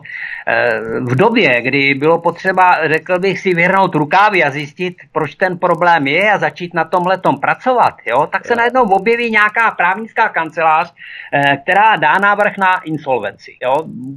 Celkem překvapení všech. Nikdo netušil, nikdo nepředpokládal, že by mohlo k něčemu podobnému dojít. Jo? Nikdo netušil, že ty Vítkovice na tom mohou být tak špatně, že prostě tohleto, že by, že by se nebyli schopni nějakým způsobem eh, s nějakým tím neplacením někomu nějakým způsobem vyrovnat. Že to je eh, prostě nepochopitelný, že nějaká právnická firma začne chodit po trhu, i když nebyla žádným věřitelem Vítkovic, začne skupovat eh, prostě pohledávky vůči Vítkovicím asi tak za 600 tisíc, jednu a podobný, jo, prostě drobný, drobný pohledávky začne skupovat, podá návrh na insolvenci a tím návrhem na insolvenci byl okamžitě jmenován, jako bych řekl, insolvenční správce, který začal, začal řídit to, co se zaplatí a co se nezaplatí. Jo? To znamená, už v tom procesu vlastně, už po tom procesu podání vlastně toho návrhu, už tam, už tam byl jmenován správce, který říkal, ano, tohle to zaplatí, tohle to nezaplatí. Takže se prvně napsalo, prvně se napsalo všem dodavatelům, místním i českým, že prostě, že, se, že na nás návrh na insolvenci prostě a, a přestalo se jim platit. Takže každý od tohoto, každý od tohoto um, jobu vlastně zmizel, že? protože už věděl, že zřejmě nic nedostane zaplacený, tak proč by, proč by by pokračoval na stavbě. Takže to bylo naprosto, eh, řekl bych, překvapivý a já jsem to čet rozhovor s touto firmou, ta se vyjádřila tak, že to pro ní byla investiční příležitost, teda to taky jaksi je za hranicích mého chápání, eh, co to může být, jak můžu vydělat na, na tom, že eh, skoupím pohledávky, že jo, prostě a firmu pošlu do konkurzu, protože to, co pak z toho můžu dostat, ještě daleko po vyhlášení konkurzu je daleko méně, než za kolik jsem ty, za kolik jsem ty pohledávky zřejmě ještě koupil od té firmy, kdy ta, když ta firma žila, že jo, když byla, když byla zdravá. Takže já na to mám jedno jediné vysvětlení, že se prostě někdo pokoušel opravdu ty Vítkovice zlikvidovat. A tuhle tu firmu, tuhle tu firmu si prostě zaangažoval do toho, aby těm Vítkovicím ten moment vrazila kudlu do zád. Jo? Kudlu Takže... do zád, ano, rozumím. To znamená, že když začaly být problémy s elektrárnou v Turecku, kterou Vítkovice Power Engineering stavili, bylo potřeba, aby za český úvěr Turecku České exportní banky 12 miliard ta elektrárna fungovala. Na čemž byl obrovský zájem. Tak najednou zaútočila dosud neznámá brněnská firma Vetak, právnická kancelář, která na Vítkovice podala insolvenci nebo návrh na insolvenci. Jak si tedy vysvětlujete to načasování? Eh, protože brněnská firma Vetak v médiích uvedla, že skoupili nějaké pohledávky Vítkovic a viděla tuto šanci jako jejich eh, investiční příležitost, jak jste řekl. Eh, jaký má smysl položit firmu těsně před dokončením projektu, kdy teprve začne vydělávat? Jaký to má smysl, jakou to má logiku? Kdo stál v pozadí a likvidoval tuto firmu a zároveň měl zájem na tom, aby ten projekt elektrárny v Turecku nebyl dokončený. Dokážete si na tyto otázky s odstupem času odpovědět? Ne, nedokáží. Nedokáží. Já bych možná hypoteticky mohl jmenovat některý, eh, některý řekl bych, oligarchy, kteří za tímto, za tímto stáli, takže to je moje, pouze moje hypotéza.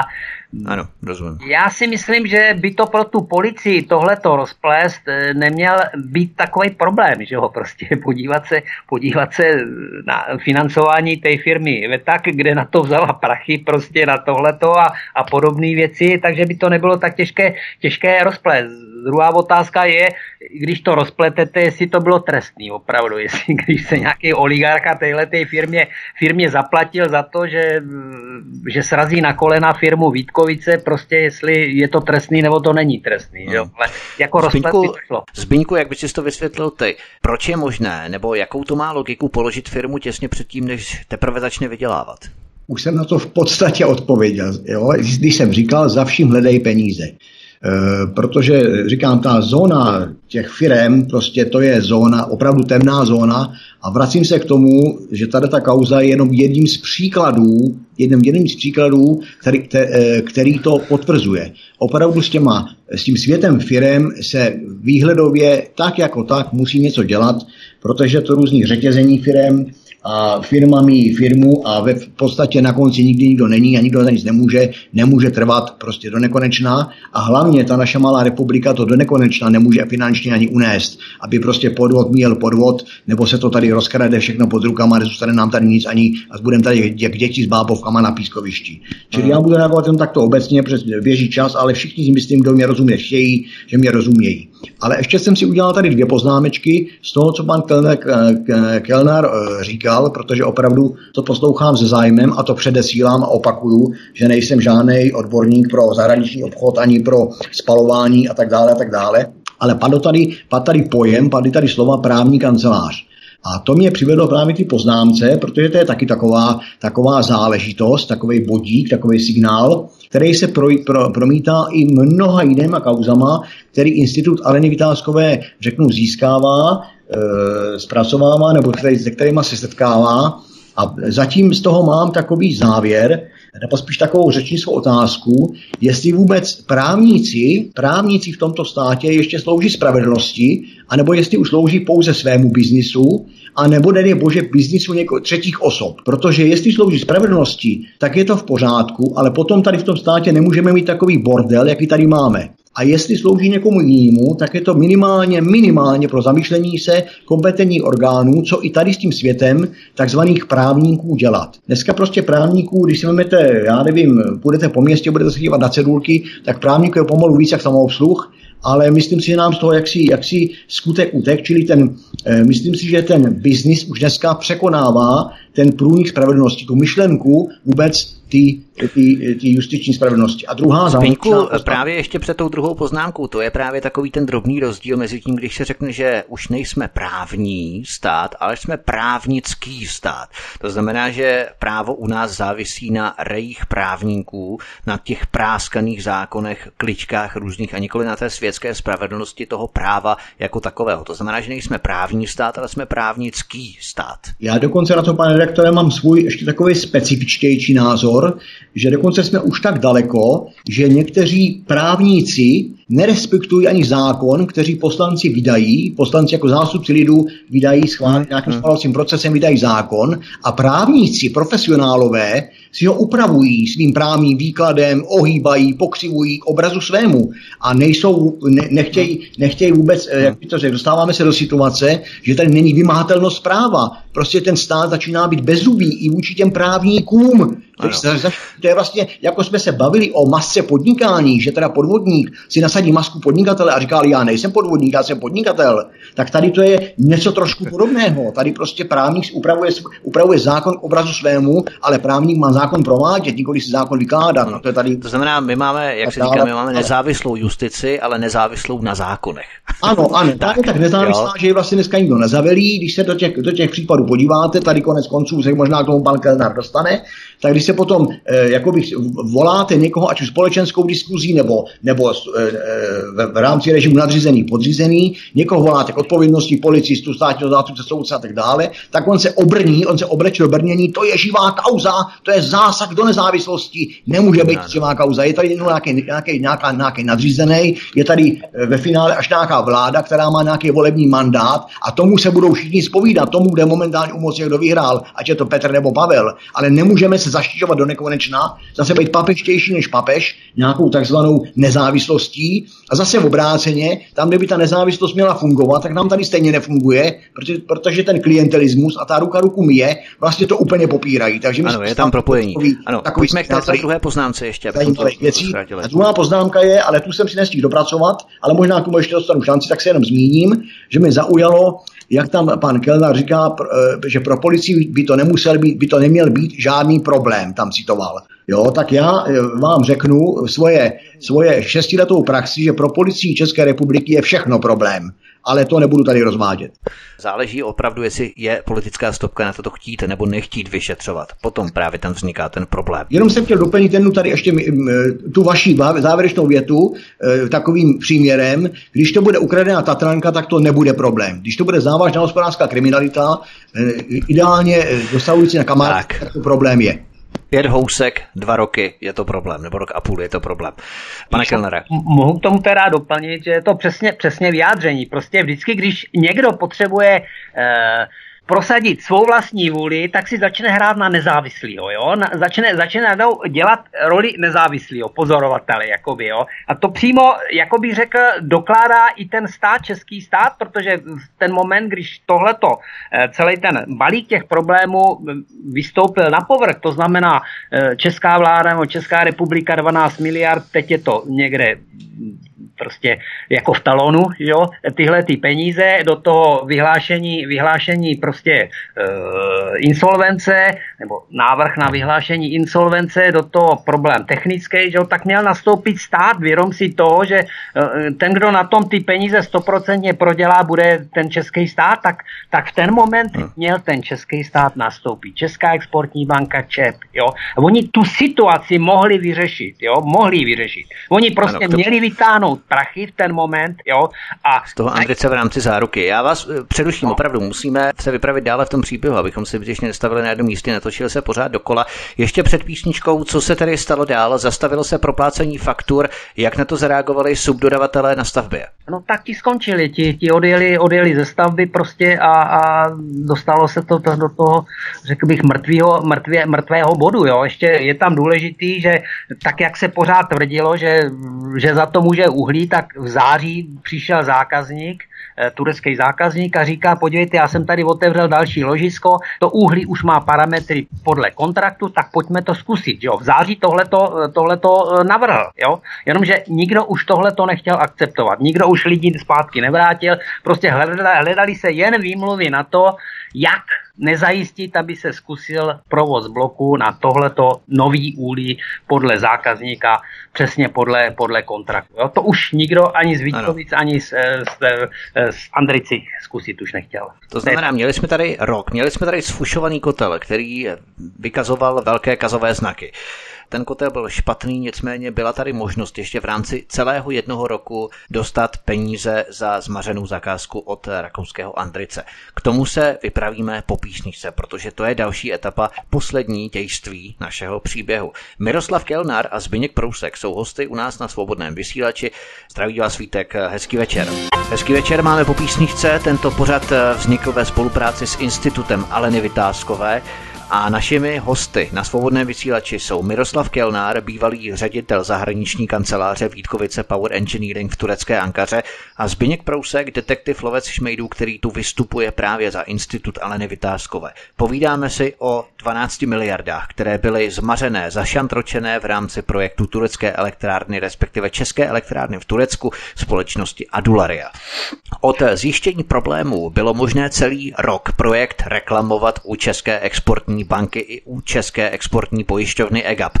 Vy jste se, pane Kelnare, snažil tuto situaci celý rok řešit a prvním, za kým jste tehdy šel, byl Lubomír Metnár, který tehdy ve Vítkovice Holding zastával pozici funkci vedoucího vnitřní bezpečnosti. Jak jste u Lubomíra Metnara pořídil? No, on mě požádal, abych své informace eh, pro něho zpracoval písemně, takže já jsem se dal do vytváření, řekl bych, těch různých analýz, těch podezřelých, eh, podezřelých rozhodnutí a eh, byly zhruba dva, půl, tři měsíce, kdy já jsem mu tyhle ty svý nový poznatky posílal neustále, neustále, jako řetězec jsem mu posílal nový poznatky, tak jak jsem se tímhletím případem začal, začal prokousávat. A mm, tam už jsem mu sděloval, že mám samozřejmě vážné pochybnosti, že to v tom úhlí je, že, že, že prostě ten problém je kotel a že prostě je nutný v takových situacích se přece dělá, že si zavolám nezávislého expertního experta, který mě prostě rozsekne tenhle ten problém, takže to já už mu začal sdělovat, jo. A on mě asi za tři měsíce na to prostě naznačil, že se s tím nedá nic dělat, prostě, že tohle to, že, že jak si, mm, no se s tím nedá nic dělat. Já mu říkal, já nechci nikoho žalovat, já chci jen, abyste, abyste to nějakým způsobem ty mý informace došetřil a dal to majiteli, majiteli podniku, ať si s tím naloží podle svýho. Jo? Když mu někdo rozkrádá podnik, tak prostě je jeho věcí, eh, jak si s tím naloží, s těma to informacemi. No tak jako nepochodil jsem samozřejmě u pana Metnara, že jo. Po práci ve Vítkovice Holding se Lubomír Metnar stal ministrem vnitra od 13. prosince 2017 do 27. června 2018, tedy půl roku. Nyní je Lubomír Metnar ministrem obrany za hnutí ANO. Jak jste zdůraznil, celý rok se mohl ten projekt reklamovat a Andric musel buď dodat nový kotel, anebo vrátit ty peníze. Ovšem až měsíc po uplynutí toho roku začaly Česká exportní banka a Česká exportní pojišťovna EGAP hledat firmy, firmu na provedení expertízy na špatnou funkčnost kotle. Takže rok poté, celý rok vyčkávání, svádění nekvalitního kotle nebo sfušovaného kotle na nekvalitní uhlí, nikoli na ten kotel samotný, který se nepovedl. A až rok poté, co skončila záruka a Andric byl venku ze záruky odpovědnosti a postižitelnosti za tu zmařenou, sfušovanou zakázku kotle. Celý rok zpívali Vítkovice a Andric stále tutéž obehranou písničku o špatné kvalitě uhlí a po vypršení té záruky po celém roce najednou spráskly roce pro rakouského Andrice a za rok si najednou uvědomili a vzpomněli, že to mohl být špatný kotel. Celý rok si to neuvědomovali, respektive to popírali a, a rok po vypršení záruky najednou začali svádět věc na špatný kotel. Ta zpráva byla hotová v listopadu 2017, tedy měsíc před tím, co Lubomír Metnar přešel z Vítkovice Holding na post ministra vnitra. Ale nejprve, co se zjistilo v té zprávě o tom kotli? Já bych ještě možná upřesnil, že předpokládám, abych nevinil pana Metnara, eh, z věcí, za který třeba on nemůže, takže on jako asi správný policajt šel za majitelem, majitelem podniku a celý tými story, co jsem já mu navýkladal, tak mu řekl, že já si myslím, že ten problém byl spíše u majitele, u majitele firmy, protože já jsem potom, když jsem tedy nepochodil u pana Metnara, takže jsem šel za generálním ředitelem holdingu a pochodil jsem s ním stejně. To znamená, podle mě ten problém byl u majitele firmy. Jo. Takže uh-huh. se mhm. vrátím k tomuto. Já bych trošku uh-huh. chronologicky řekl, že 9. ano 9. dubna 2016 eh, eh, se zjistil tenhle ten problém a záruky Andrice trvaly do 30. dubna 2017. To znamená, rok trvaly záruky Andrice, kdy se dalo prostě no. eh, po něm žádat, aby ten svůj produkt opravil, že, aby to kompenzoval, aby se nějakým způsobem spoluúčastnil eh, této opravy, uvedení do provozu a podobné věci. Eh, já jsem na mnoha, na mnoha místech, místech tohle to říkal, říkám, prosím vás, on má ještě záruky v platnosti, to znamená, je to potřeba reklamovat. Napište jednoduchý dopis, nepracuje podle kontraktu reklamujeme. Jako jo. E, to, tohle se mi nepodařilo za celý rok, e, řekl bych, svého intenzivního, intenzivního bubnování na všechny strany dosáhnout. Ano, e, Český stát, řeknu to takhle, Vítkovice, že to bylo jasný, Vítkovice stali od, stáli od začátku až do konce prostě a stojí tam až do dneška na pozicích Andrice jo, tak jsem chtěl aspoň uspět u českého státu tím, že aspoň převezme tuhle tu část, že donutí Vítkovice nebo zajistí sám reklamaci tohoto projektu a neuspěl jsem ani u tohoto, ani u státních orgánů, to znamená ČEP, EGAP, e, nikde o toto neměli zájem. Uplynul rok a v květnu roku 2017, přesně rok poté, nebo pár dnů poté, co, co, co vypršely záruky Andrice, tak český stát začal hledat expertní firmu, která by mu jaksi e, zmapovala tu situaci. Ale musím dodat, že vlastně on ten český stát ani nechtěl vědět, v čem ten problém je. Jo? Ta, to, co zavdalo příčinu, proč si tuhle tu expertní zprávu objednal, bylo, že mezi tím se rozhodlo, že se ta elektrárna nebude spravovat, že se prostě prodá. Jo? A přišel tedy návrh, dobře, tak udělejme to tak, přijdou firmy, přijdou zájemci o koupit té elektrárny, tak ať tam každý na stavbu nechodí a neptá se eh, jakoby na stejné otázky, neobtěžuje tam se stejnýma, stejnýma otázkama to vedení stavby, takže my česká strana, ČEP, EGAP, my si vezmeme na starost to, že necháme na tuhle tu elektrárnu zpracovat odborný posudek na to, co, ta, co je prostě, co je ve věci, jo? Ne, ne co je ve věci, ale spíš, co ten nový majitel bude muset učinit, aby tu elektrárnu mohl provozovat. To znamená, že aby si zákazník mohl spočítat, kolik za tu elektrárnu zaplatí a kolik ho bude stát to uvedení do provozu. Takže eh, smyslem této zprávy vůbec nebylo zjistit, co je problém hmm, na té hmm. elektrárně. To, to, byl jako, to bylo to, že vylezlo na povrch. Vlastně potvrdilo se to, že uhlí za to nemůže. Jo, to byl, jako by řekl, vedlejší, vedlejší efekt. Ano, vedlejší efekt, ano. efekt tohoto, toho snahy českého státu tuhle tu elektrárnu prodat. Jo. A to je důležitý. Tahle ta zpráva byla někdy, já nevím, 30. 30. červnu, eh, ne, 30. Um, říjnu hotová, jo, začátku listopadu se dala, se dala do, do, do oběhu, jako bych řekl, do toho správného oběhu na ministerstva že jo, a podobné věci, ty už ji měli k dispozici. A e, někdy koncem listopadu e, vyšel právě článek v hospodářských novinách, kde je řečeno, že ne uhlí, ale, ale může za to v podstatě, může za to v podstatě ten, ten projekt Kotle, z velké většiny, hmm. projekt, Kotle. Jo. Takže tady byl ten průlomový moment, že ten redaktor eh, prostě nějakým způsobem se dostal k těm informacím a zveřejnil ně. Podle mýho mínění v ten moment si ČEP a EGAP a další ty státní organizace uvědomili to nebezpečí, jaké z, tohoto, z této zprávy vyplynulo. Jo? A oni následně tedy, jestli se k tomu vrátíme v následující otázce, tak oni běželi na, na na tuhletu na policii a podali trestní oznámení na neznámého pachatele. Takže je zcela jasné, že ten problém s fluidním kotlem způsobil rakouský Andric a nikoli špatné uhlí.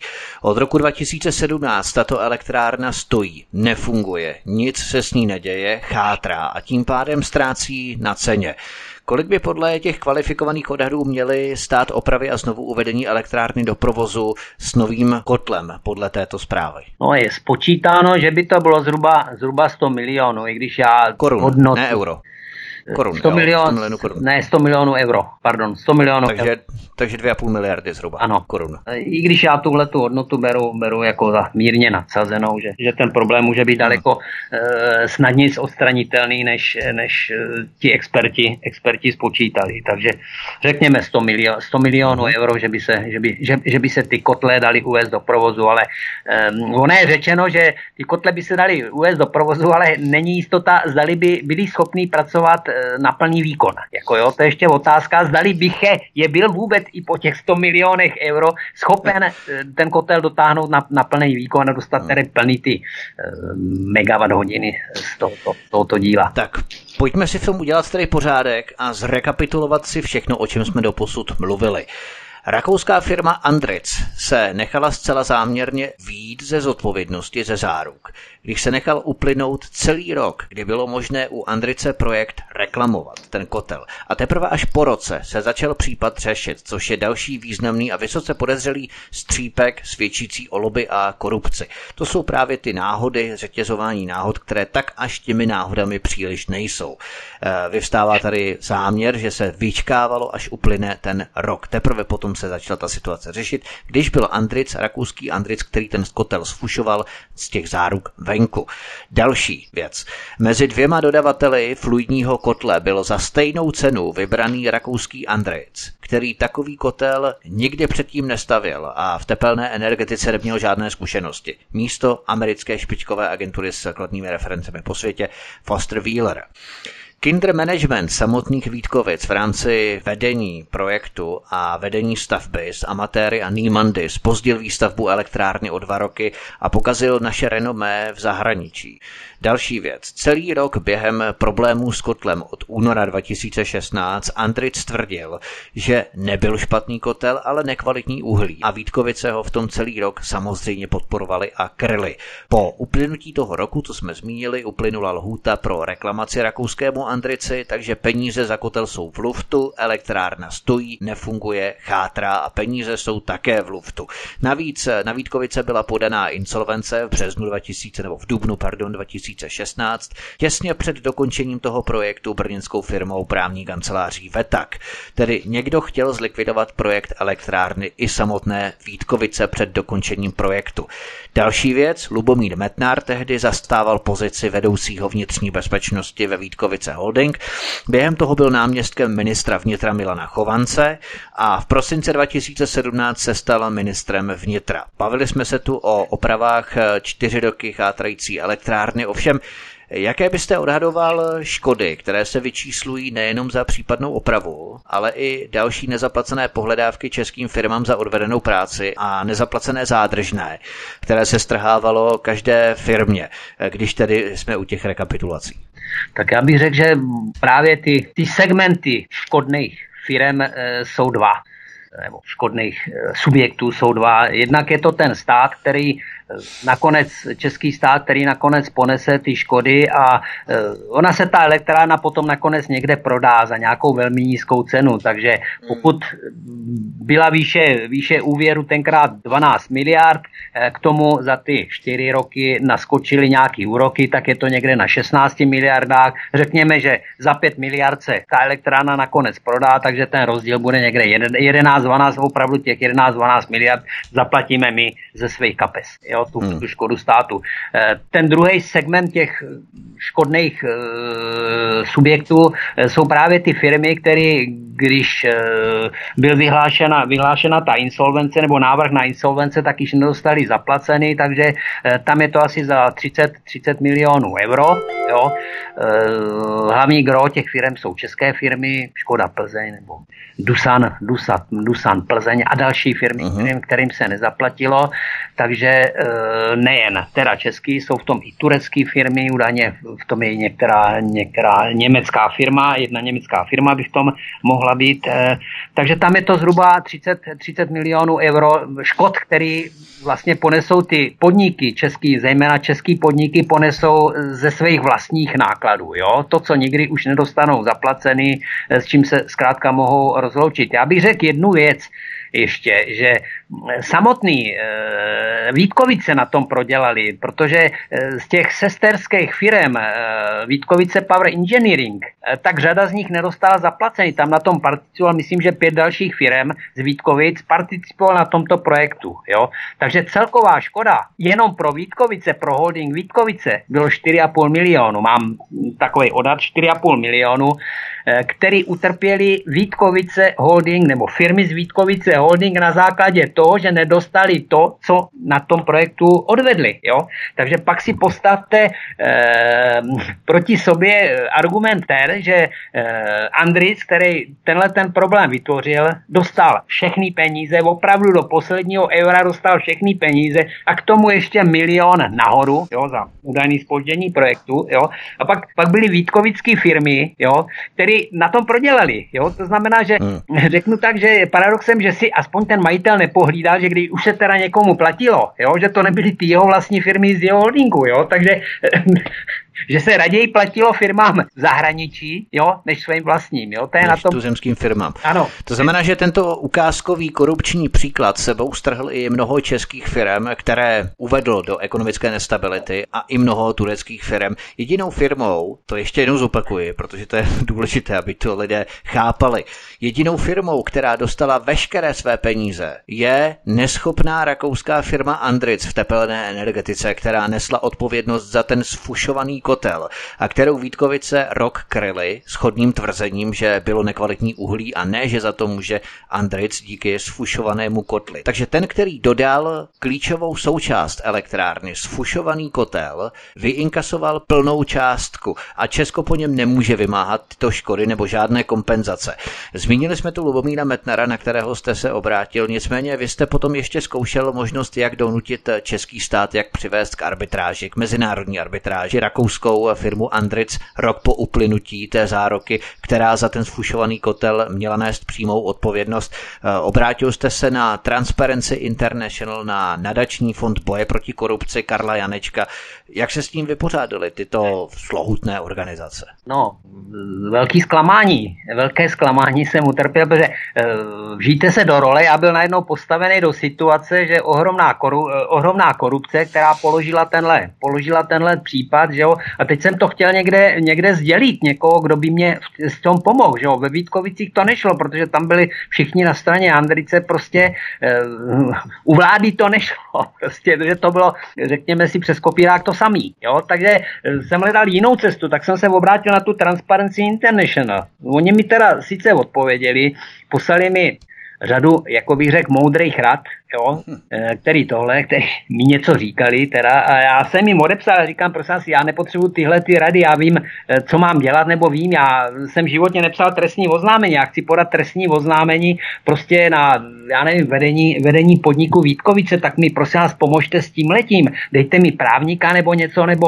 za hodinu, ať mi vysvětlí někdo prostě, jak se to trestní oznámení píše a podobné věci, nic jiného od vás nechci, na, tak pak už se neozvali, takže to byla, to byla zkušenost Transparency, Transparency International a s tím... Takže v podstatě nemají zájem o odhalování korupce pouze u vybraných subjektů v rámci nějakých politických zájmů, ale politický zájem u elektrárny v Turecku a rakouského Andrice zřejmě žádný zájem nebyl. Spíše jde o jakýsi fíkový list ničích zájmů v České republice. Vy jste potom ještě psal některým senátorům, poslancům, oslovil jste politické strany, redaktory novin, televizí. S jakou jste se potázal třeba u těch poslanců? Ano, řekl bych, že jsem to oslovil, oslovil jsem jich dost eh, politických stran, že jo, tam jsem, můžu říci konkrétně, oslovil jsem eh, komunistickou stranu, oslovil jsem Piráty a oslovil jsem SPD, jo, tak jediný, kdo se mi ozval, nebo kdo nějak pozitivně zareagoval, byli opravdu komunisté, jo, eh, tam jsem na SPD jsem psal přímo, jsem nechal ten materiál poslat přímo, řekl bych, doporučeně do rukou e, pana Okamury, tak tam jsem... Ten se ozval. nedostal žádnou odpověď, od Pirátů jsem nedostal žádnou odpověď, snažil jsem se skontaktovat pana Černohorského, který tenkrát nějak eh, pozitivně no, figuroval v tom OKD, tak jsem si řekl, eh, chlapče, ty seš z Ostravy, že jo, tak ano, já mám Lukáš pro tebe, Černohorský. Ano, já mám pro tebe další případ, ale zas možná na jeho omluvu musím říct, že, eh, že, že tohle to, že oni tenkrát opravdu asi s tím OKD bylo dost práce, takže, takže kdybych, a kdybych jim chtěl naložit ještě, řekl bych tenhle ten druhý případ, že už by to bylo na jejich síly, takže tohle neozval se. Já mám trošku ideu, že bych ho zkusil oslovit, oslovit znovu. No, tak u těch, komun, u těch, u těchto těch stran jsem dopad tímhletím způsobem. E, ocenil bych, já jsem se první, na koho jsem se obrátil, tak byl pan Libor. Teď mi vypadlo, vypadlo jeho jméno, ale já si, já si vzpomenu, to byl tehdejší, eh, tehdejší eh, senátor. On se do senátu tím způsobem, že odkryl, odkryl nějakou korupci na, myslím, že na ministerstvu pro, pro místní rozvoj Eh, takže se stal díky tomu, byl za to vyhozen z toho ministerstva, takže se stal díky tomu, tomuto případu známý. No a ten krátké době kandidoval do Senátu a byl zvolen jako senátor, takže on si sebou nesl, jako řekl bych to, eh, to tady zmínil Transparency International a jakési zklamání ze strany pana Kellnera. Já vám můžu říct, pane Kellnere, že jsem se na, ve své činnosti v tom odhalování ty šmejdí chobotnice toho mělnického gangu, kde je více jak 130 pachatelů a podobně a podobně obrovská škoda, také obrátil na tuto instituci a mám naprosto stejný, stejnou zkušenost ta, a dovolím si, eh, vnímal jsem to tak a měl jsem z toho pocit, že ta instituce slouží pouze konkrétním zájmům, účelovým zájmům, ale ta eh, se zájmem o občana nemá vůbec, vůbec nic společného. To je zase jenom taková maska. A potom jsem si to ještě dovolil zareagovat na to, jak říká tady pan Kellner, že oslovil několik poslanců. Mám obdobnou zkušenost eh, z, z kontakty s poslanci a můžu vám říct, že jediný poslanci, to není teďka žádná, žádný tady eh, propaganda, kterýma jsem pocho, takzvaně pochodil, abych byl krátký a stručný, tak, byla, tak bylo hnutí ano. Jinak všichni ostatní poslanci nemají o zájmy člověka, obyčejného člověka, nějaký extra, extra zájem. Takže tady se s váma naprosto shoduju a ostatní si nechám na nějaký případný závěrečný slovo. Hmm. Patrik Nacher je jeden z těch, kteří právě se starají o aktivity, co se týče šmejdů a potíráním těchto činností, takže to bychom měli vyzdvihnout. Nicméně pojďme ještě do dalšího aspektu v rámci toho vyšetřování, protože vy jste se obrátili jednak na neziskové organizace typu Transparency International, jednak tedy na poslance, politiky, senátory a jednak v rámci policie. Jak jste pochodil u policie od ledna 2018? Vy jste totiž v listopadu 2018 2018 podal vaše vlastní trestní oznámení, protože bylo jasné, že policie má v rámci šetření korupčního pozadí celé této kauzy nějakou politickou stopku. Eh, jak se k vám zachoval tedy vyšetřovatel, který měl tu kauzu předtím od toho ledna 2018 eh, na starosti? No, tak já bych se vrátil zpátky eh, k té situaci, kdy vyšla v novinách tahle ta zpráva, která nějakým způsobem očistila, očistila uhlí za vzniknutý problém a poukázal spíše, spíše na projekt, na projekt kotle, takže takže když vyšla tahle ta zpráva v novinách, tak si zřejmě, zřejmě Čepa a uvědomili to, to nebezpečí a běželi na tu, eh, na tu policii, prostě na Národní centrála proti organizovanému zločinu, podali trestní oznámení na nebezpečného, na neznámého pachatele. Já jsem se tohleto z webu jsem se rozvěděl, běžel jsem na tuhle tu policii, eh, nahlásil jsem si tedy, jako řekl bych, svědek, který tomu neznámému pachateli nějakým způsobem přiradí tvář, a jméno, no, tak jsem s nima začal spolupracovat asi sedm měsíců. Použil jsem zprvu teda ty materiály, co jsem vypracoval pro toho pana Metnara, že? a šest, sedm měsíců jsem jim posílal, posílal různé další moje poznatky a když jsem zjistil, že ta policie v tom nic nedělá, že žádnými informace nestojí, tak říkám, no nic, jediným způsobem, jak to prostě rozejbat, dám tomu impuls, je, když já podám své vlastní trestní oznámení. Já podal jsem je, podal jsem je přes uh, tohleto, přes uh, vrchní státní zastupitelství. Jo? Protože v případě, že můžete podat samozřejmě uh, to trestní oznámení na policii, nebo na vrchní státní, nebo na kterékoliv státní zastupitelství, ale v tom případě, když to dáte přes justici, tak on, oni k tomu jmenují takzvaného dohlížejícího státního zástupce. Jo? To je ta výhoda. Že? Tak když máte pocit, že, že policie nevyšetřuje, prostě tak, tak jdu a mm, oznámím to na vrchním státním zastupitelství nebo městském státním zastupitelství mm. a oni k tomu jmenují uh, toho dohlížejícího státního zástupce. No, takže takhle se stalo. Já podal tedy své vlastní trestní oznámení přes vrchní státní zastupitelství. Ono přesto, že jsem to podal přes vrchní státní zastupitelství a že přesto, že tomu byl ten vrch, vrchní, vrchní státní zastupitel jmenovalo toho dohlížejícího státního zástupce, tak se pořád nic nedělo. Ono se pořád nic nevyšetřovalo, až to došlo do situace, eh, když jsem si teda opravdu šel stěžovat, stěžoval jsem si na,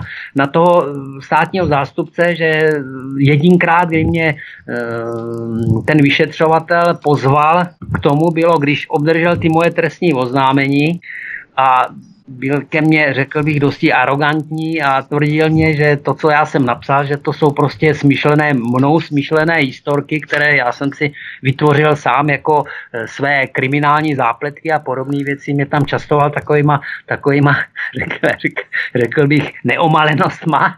Takže já jsem si potom šel stěžovat tohleto, stěžovat na vrchní státní zastupitelství, takže no, to v ten moment zasáhlo, jako jo, zasáhlo opravdu, e, bylo jednání mezi mnou, eh, dohlížejícím státním zástupcem a tou policií, takže v podstatě ten státní zástupce mi dal za pravdu, jako jo, to všechno bylo v pořádku, ale já mám zas dojem, že, že se nic nedělo od té doby, i když, i když ten státní zástupce měl dohlížet, aby se něco dělo. Hmm. Jo.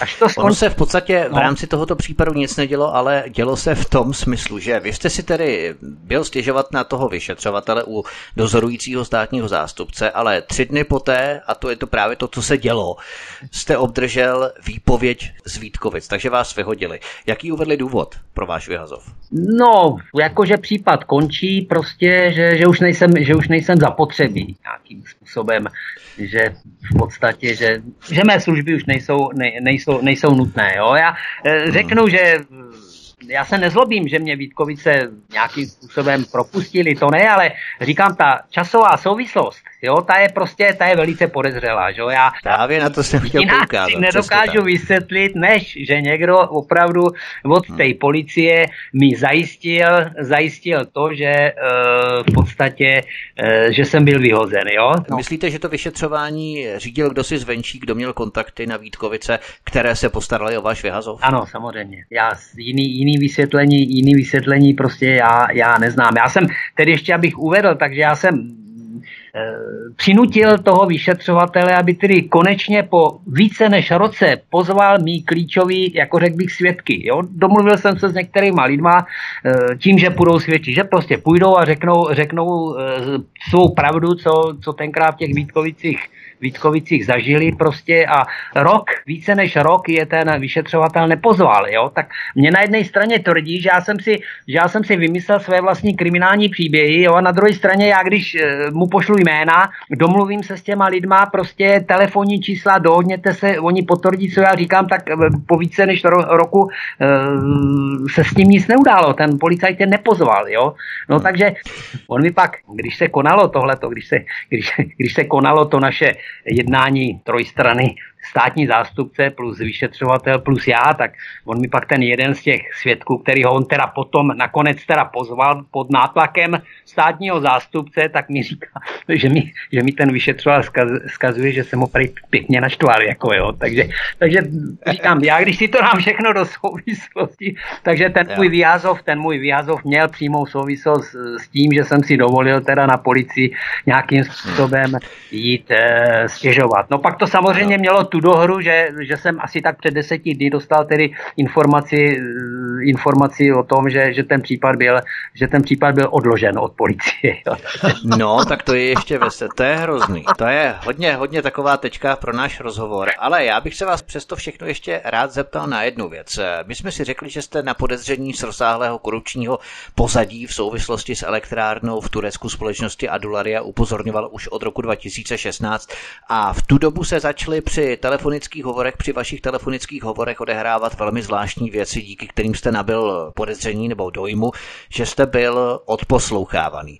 Jak to probíhalo? No, stávalo se mi, začalo se mi z ničeho nic stávat, že když jsem telefonoval do Česka nebo z Česka volal někdo mě, že se mi ten hovor pře- přerušil a najednou se mi poslední věta, kterou jsem řekl, nebo která řekla ta protistrana, tak se mi začala opakovat. A pořád dokola, dokud jsem to nevypnul, tak se mi opakovala ta poslední věta, říká, no mě někdo musí nahrávat, to přece není možné, aby, aby no. se mi tohle to začalo stávat, ale stávalo se mi to jen, když jsem volal s Českem, jo, nestávalo se, občas jsem volal na Slovensko nebo i s tím českým telefonem po Turecku, takže jedině, když jsem volal z českého telefonu, českého čísla na český číslo, tak se mi najednou začalo, začalo stávat tohle, tak, tak jsem nad tím mávnul rukou, říkám nakonec, uh-huh. co s tím můžu dělat, že až jsem se vrátil, vrátil do Česka, tak jsem napsal, jeden den jsem set a napsal jsem na BIS, e, svůj dotaz, jestli teda to byli oni, co, co mě odposlouchávali. jako, Oni mají totiž zákonem uloženou povinnost vám sdělit po tom, co odposlouchávání skončí, takže jste byl odposlouchávaný. Sdělili vám něco na to? Ne, nezdělili, nezdělili. Oni mě,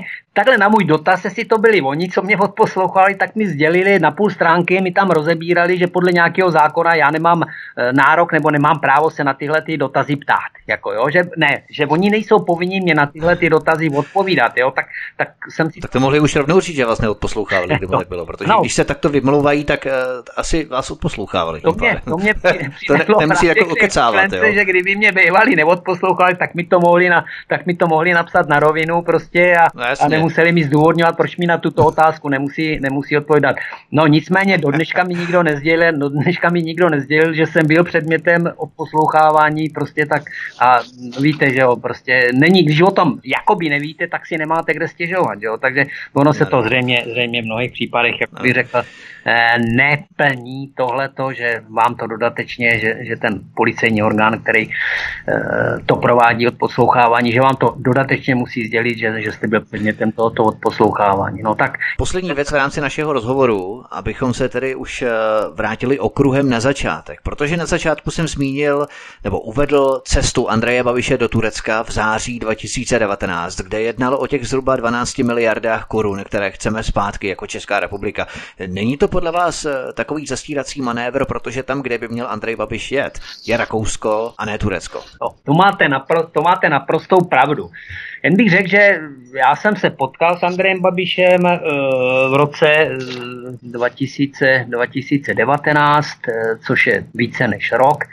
Eh, apeloval jsem na něj, říkám, prosím nás, eh, jsme unikát ve světě, postavili jsme elektrárnu, prostě ta elektrárna čtyři roky stojí, tak pojďme s tím něco, něco udělat, prostě vezměme české firmy a dodělejme tu elektrárnu a mimo to jsem ho tedy informoval i o tom, že se snažím, že se snažím e, přivést český stát k tomu, aby, aby reklamoval nebo dodatečně reklamoval, reklamoval ten produkt u Andrice, prostě vytvořit na něho, na něho tlak, aby něco zaplatil, aby se podílel na, na těch škodách nebo něco. Já no, vím, že už jsou venku z záruk, ale přesto je pořád ještě šance e, tu firmu k něčemu dotlačit. Jo? Prostě protože když spustíte proti ní mezinárodní arbitráž, tak ta firma už si, řekl bych, do vyřešení tohoto případu na světovém trhu neškrtne. To každý ví, že samozřejmě. Proti ní je vedená arbitráž. Hmm. Takže ta firma samozřejmě, aby nějakým způsobem nepoškodila eh, svý jméno, svou značku ve světě, tak má vždycky zájem se nějakým způsobem tak nějak kompromisně dohodnout. Jo. Takže podle mýho tahle ta možnost existovala, existovala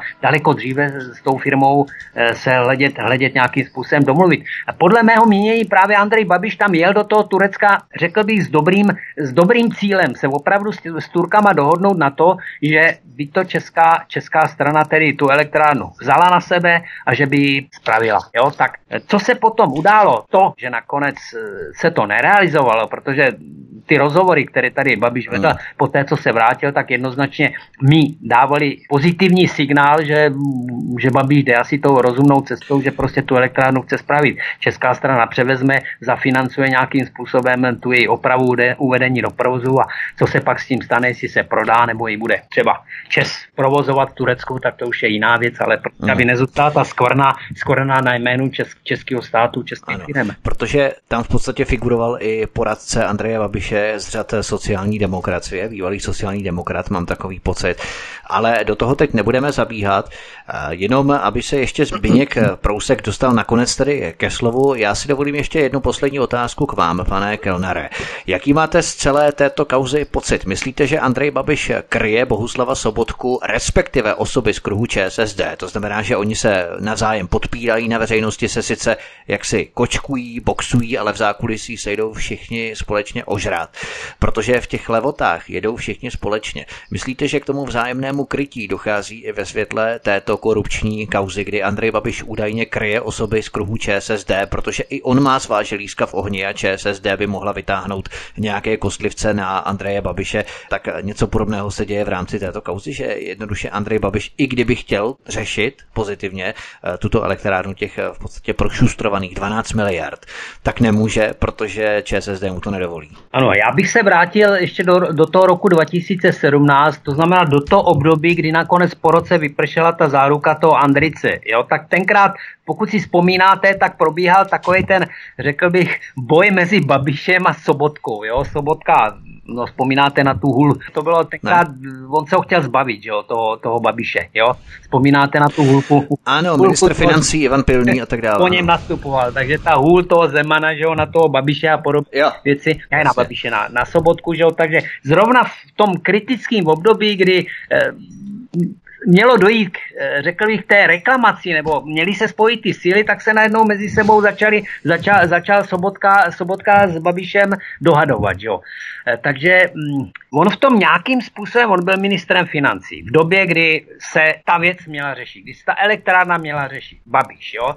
Eh, existuje dokonce článek, kde eh, Babiš vyslal do Turecka prostě nějaký svý emisary podobně a, a, a, a Zaorálek o tom nevěděl a nikdo o tom nevěděl, že to byla nějaká jeho taková osobní iniciativa, takže on v tom v každém případě namočený už byl tenkrát jako minister financí, jo, ale e, samozřejmě e, vlády e, větší bere, jo, takže e, těžko, těžko mohu říci, jak to tenkrát vlastně bylo, ale co mohu říci, tak v tom kritickém období opravdu eh, došlo k těm válkám eh, Babiš versus, eh, versus Sobotka. Jo. Takže já větší vinu přikládám samozřejmě Sobotkovi, Sobotkové vládě. Jo.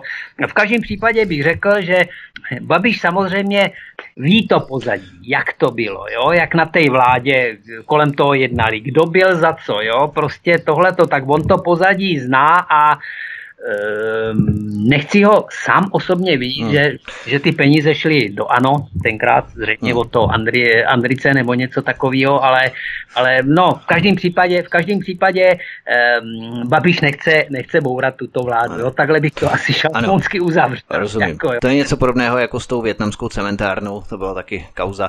E, nicméně, Zbyňku, tvé poslední slovo, respektive poznámky, které si za tu dobu udělal a zároveň poslední slovo. Tak to bude takový závěrečný, závěrečná tříminutovka. Eh, jenom k tomu eh, se vrátím z těch politických úvah, úvah trošku do praxe.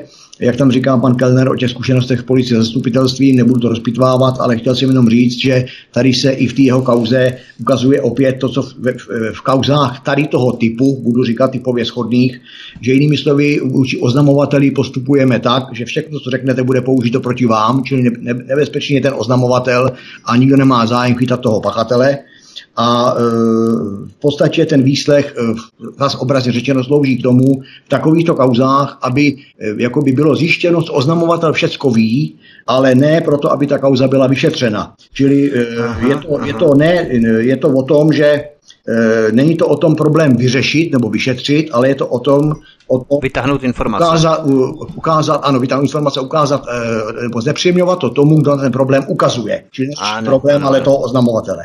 Potom je, potom je tady tak nějak celkem jako celým tím pořadem zaujalo, jestli se vůbec dneska normální a řeknu normálně slušný člověk může dostat do politiky. Město jde teda úplně husina, husina, husina potom, ale ještě bych taky, eh, je pro mě takový eh, z toho úhlu pohledu, i z toho úhlu pohledu toho institutu, eh, bych rád jakoby našim posluchačům, kteří nás poslouchají, připomněl, a i, i řadovým občanům, že tady se bavíme sice o poškození českého státu, ale to není imaginárno. Český stát jsme my všichni. Sice republika, stát je daný, jaký to jsou, jaký to jsou instituty, ale tady v rámci toho balíku těch 12 miliard, respektive prioritně 12 miliard, to všecko, o to byli ochuzení naši občané, čili nemůžeme to brát jako, jako se na to dívat tak nějak prostě, ano, je to hrozný, je to děsivý, ale ono se nás to netýká. Ne, ono je to hrozné, ono, ono je to děsivé, ale ono se nás to týká. Ono se to týká nás všech občanů. Proto má ten institut ale nevydánskové a já jsem rád, že u, u něho můžu pracovat a s ním, s ním součinnostnit. Proto tam máme logo e, mlčí, e, většina odmítá dále mlčet.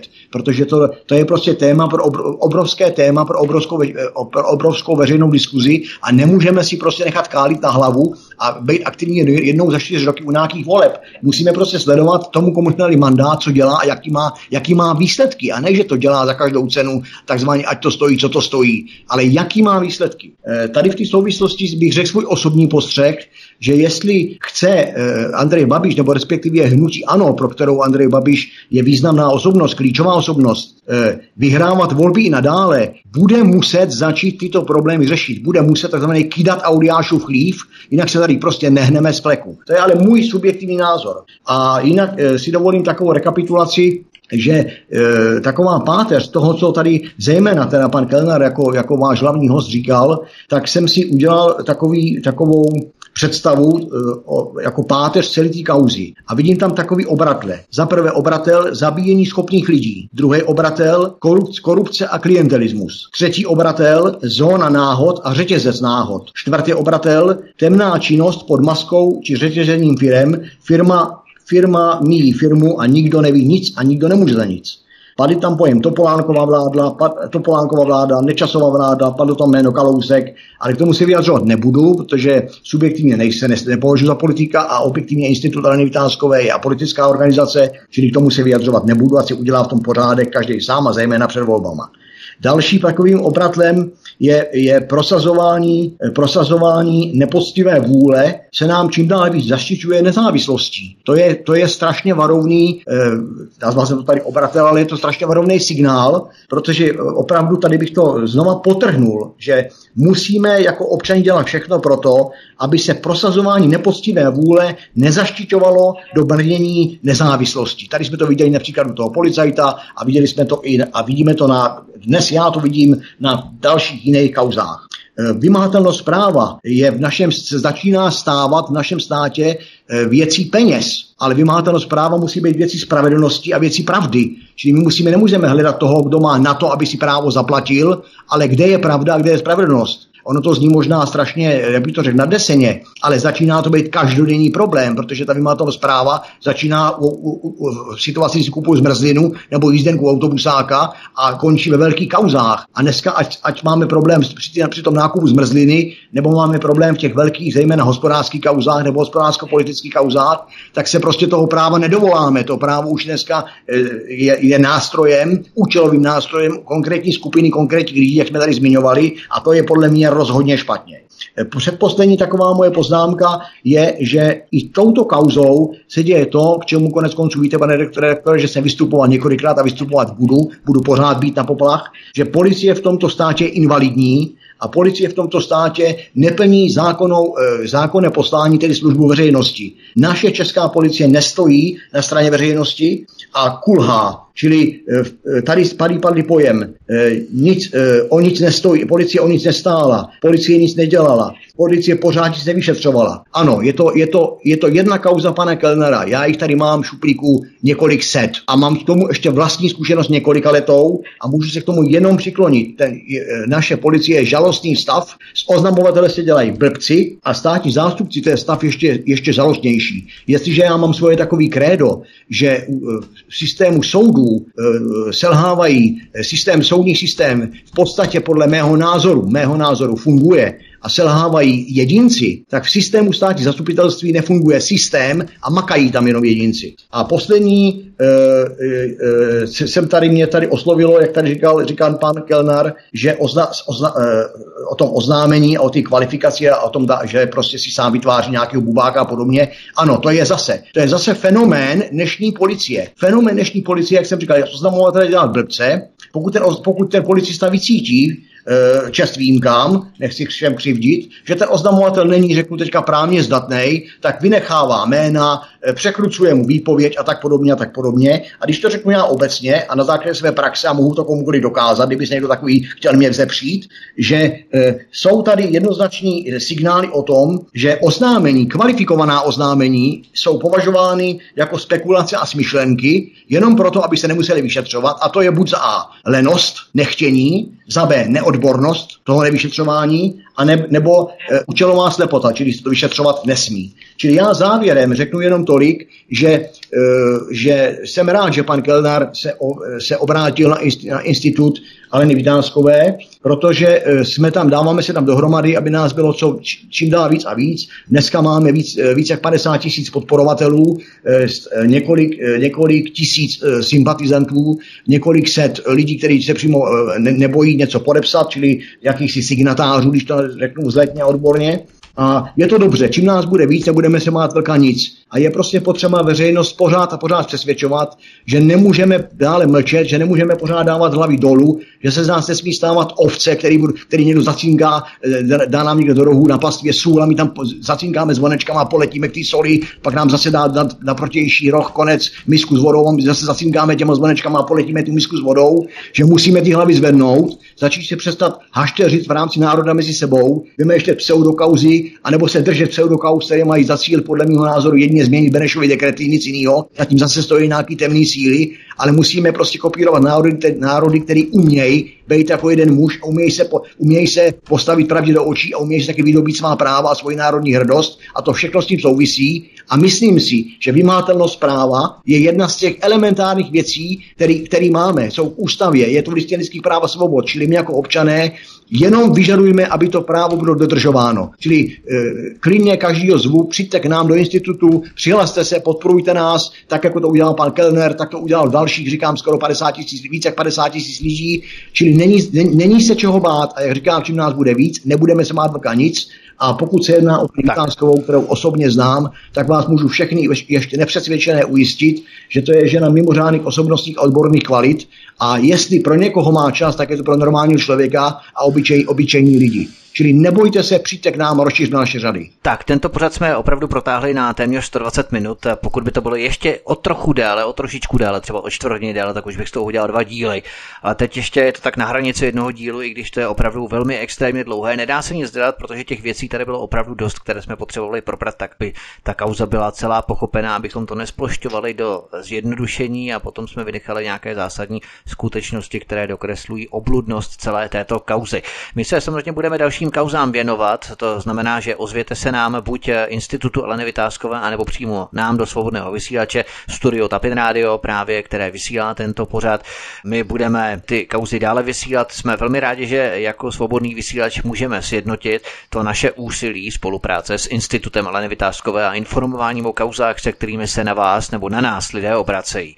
V zoufalství, protože nikdo jiný se takovým kauzám věnovat nechce. Ani vyšetřovatelé, ani policie, ani ani kdokoliv jiný. To znamená, nebojte se na nás obrátit, anebo na institut ale vytázkové, my si ty případy samozřejmě budeme přehrávat, budeme analyzovat a budeme, pokud budete chtít, tak i s vámi vystoupíme v rámci následujících kauz, které máte třeba vy, o kterých víte, o kterých máte samozřejmě dokumenty, důkazy, třeba i nahrávky, audio, nahrávky, fotografie, cokoliv, výpisy z účtu. Budeme rádi, pokud se na nás obrátíte, anebo na institut ale Vytázkové. To naše úsilí musíme opravdu zjednocovat a musíme o těch kauzách informovat. Tento pořad vznikl ve spolu spolupráci s Institutem Aleny Vytářskové a já za tento pořad velmi děkuji za odvahu vystoupit a upozornit na tyto zásadní korupční skutečnosti. Miroslavu Kellnerovi, Miroslav Kellner, bývalý ředitel zahraniční kanceláře Vítkovice Power Engineering v turecké Ankaře. Pane Kellnere, moc vám děkujeme, držíme palce v dalším úsilí na rozkrývání této kauzy a my samozřejmě vaším prostřednictvím budeme tu kauzu sledovat dále, pokud by se vynořily nějaké další zásadní skutečnosti,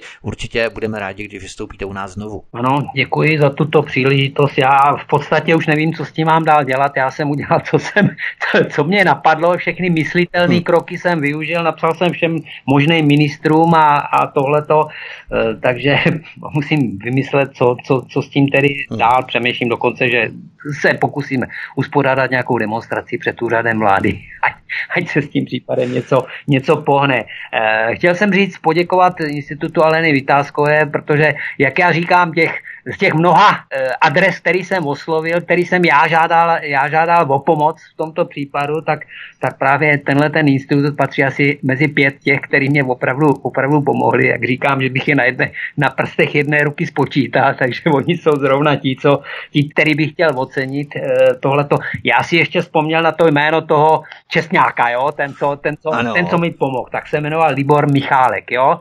Neples to s Libor Pirátem Michálkem, jo? Ale byl to Libor Michálek Michálek, tehdejší senátor, ale bohužel e, v tom posledních e, senátních volbách e, prohrál v tom druhém kole s tím Hilsnerem, Hilšnerem, nebo jak se jmenuje.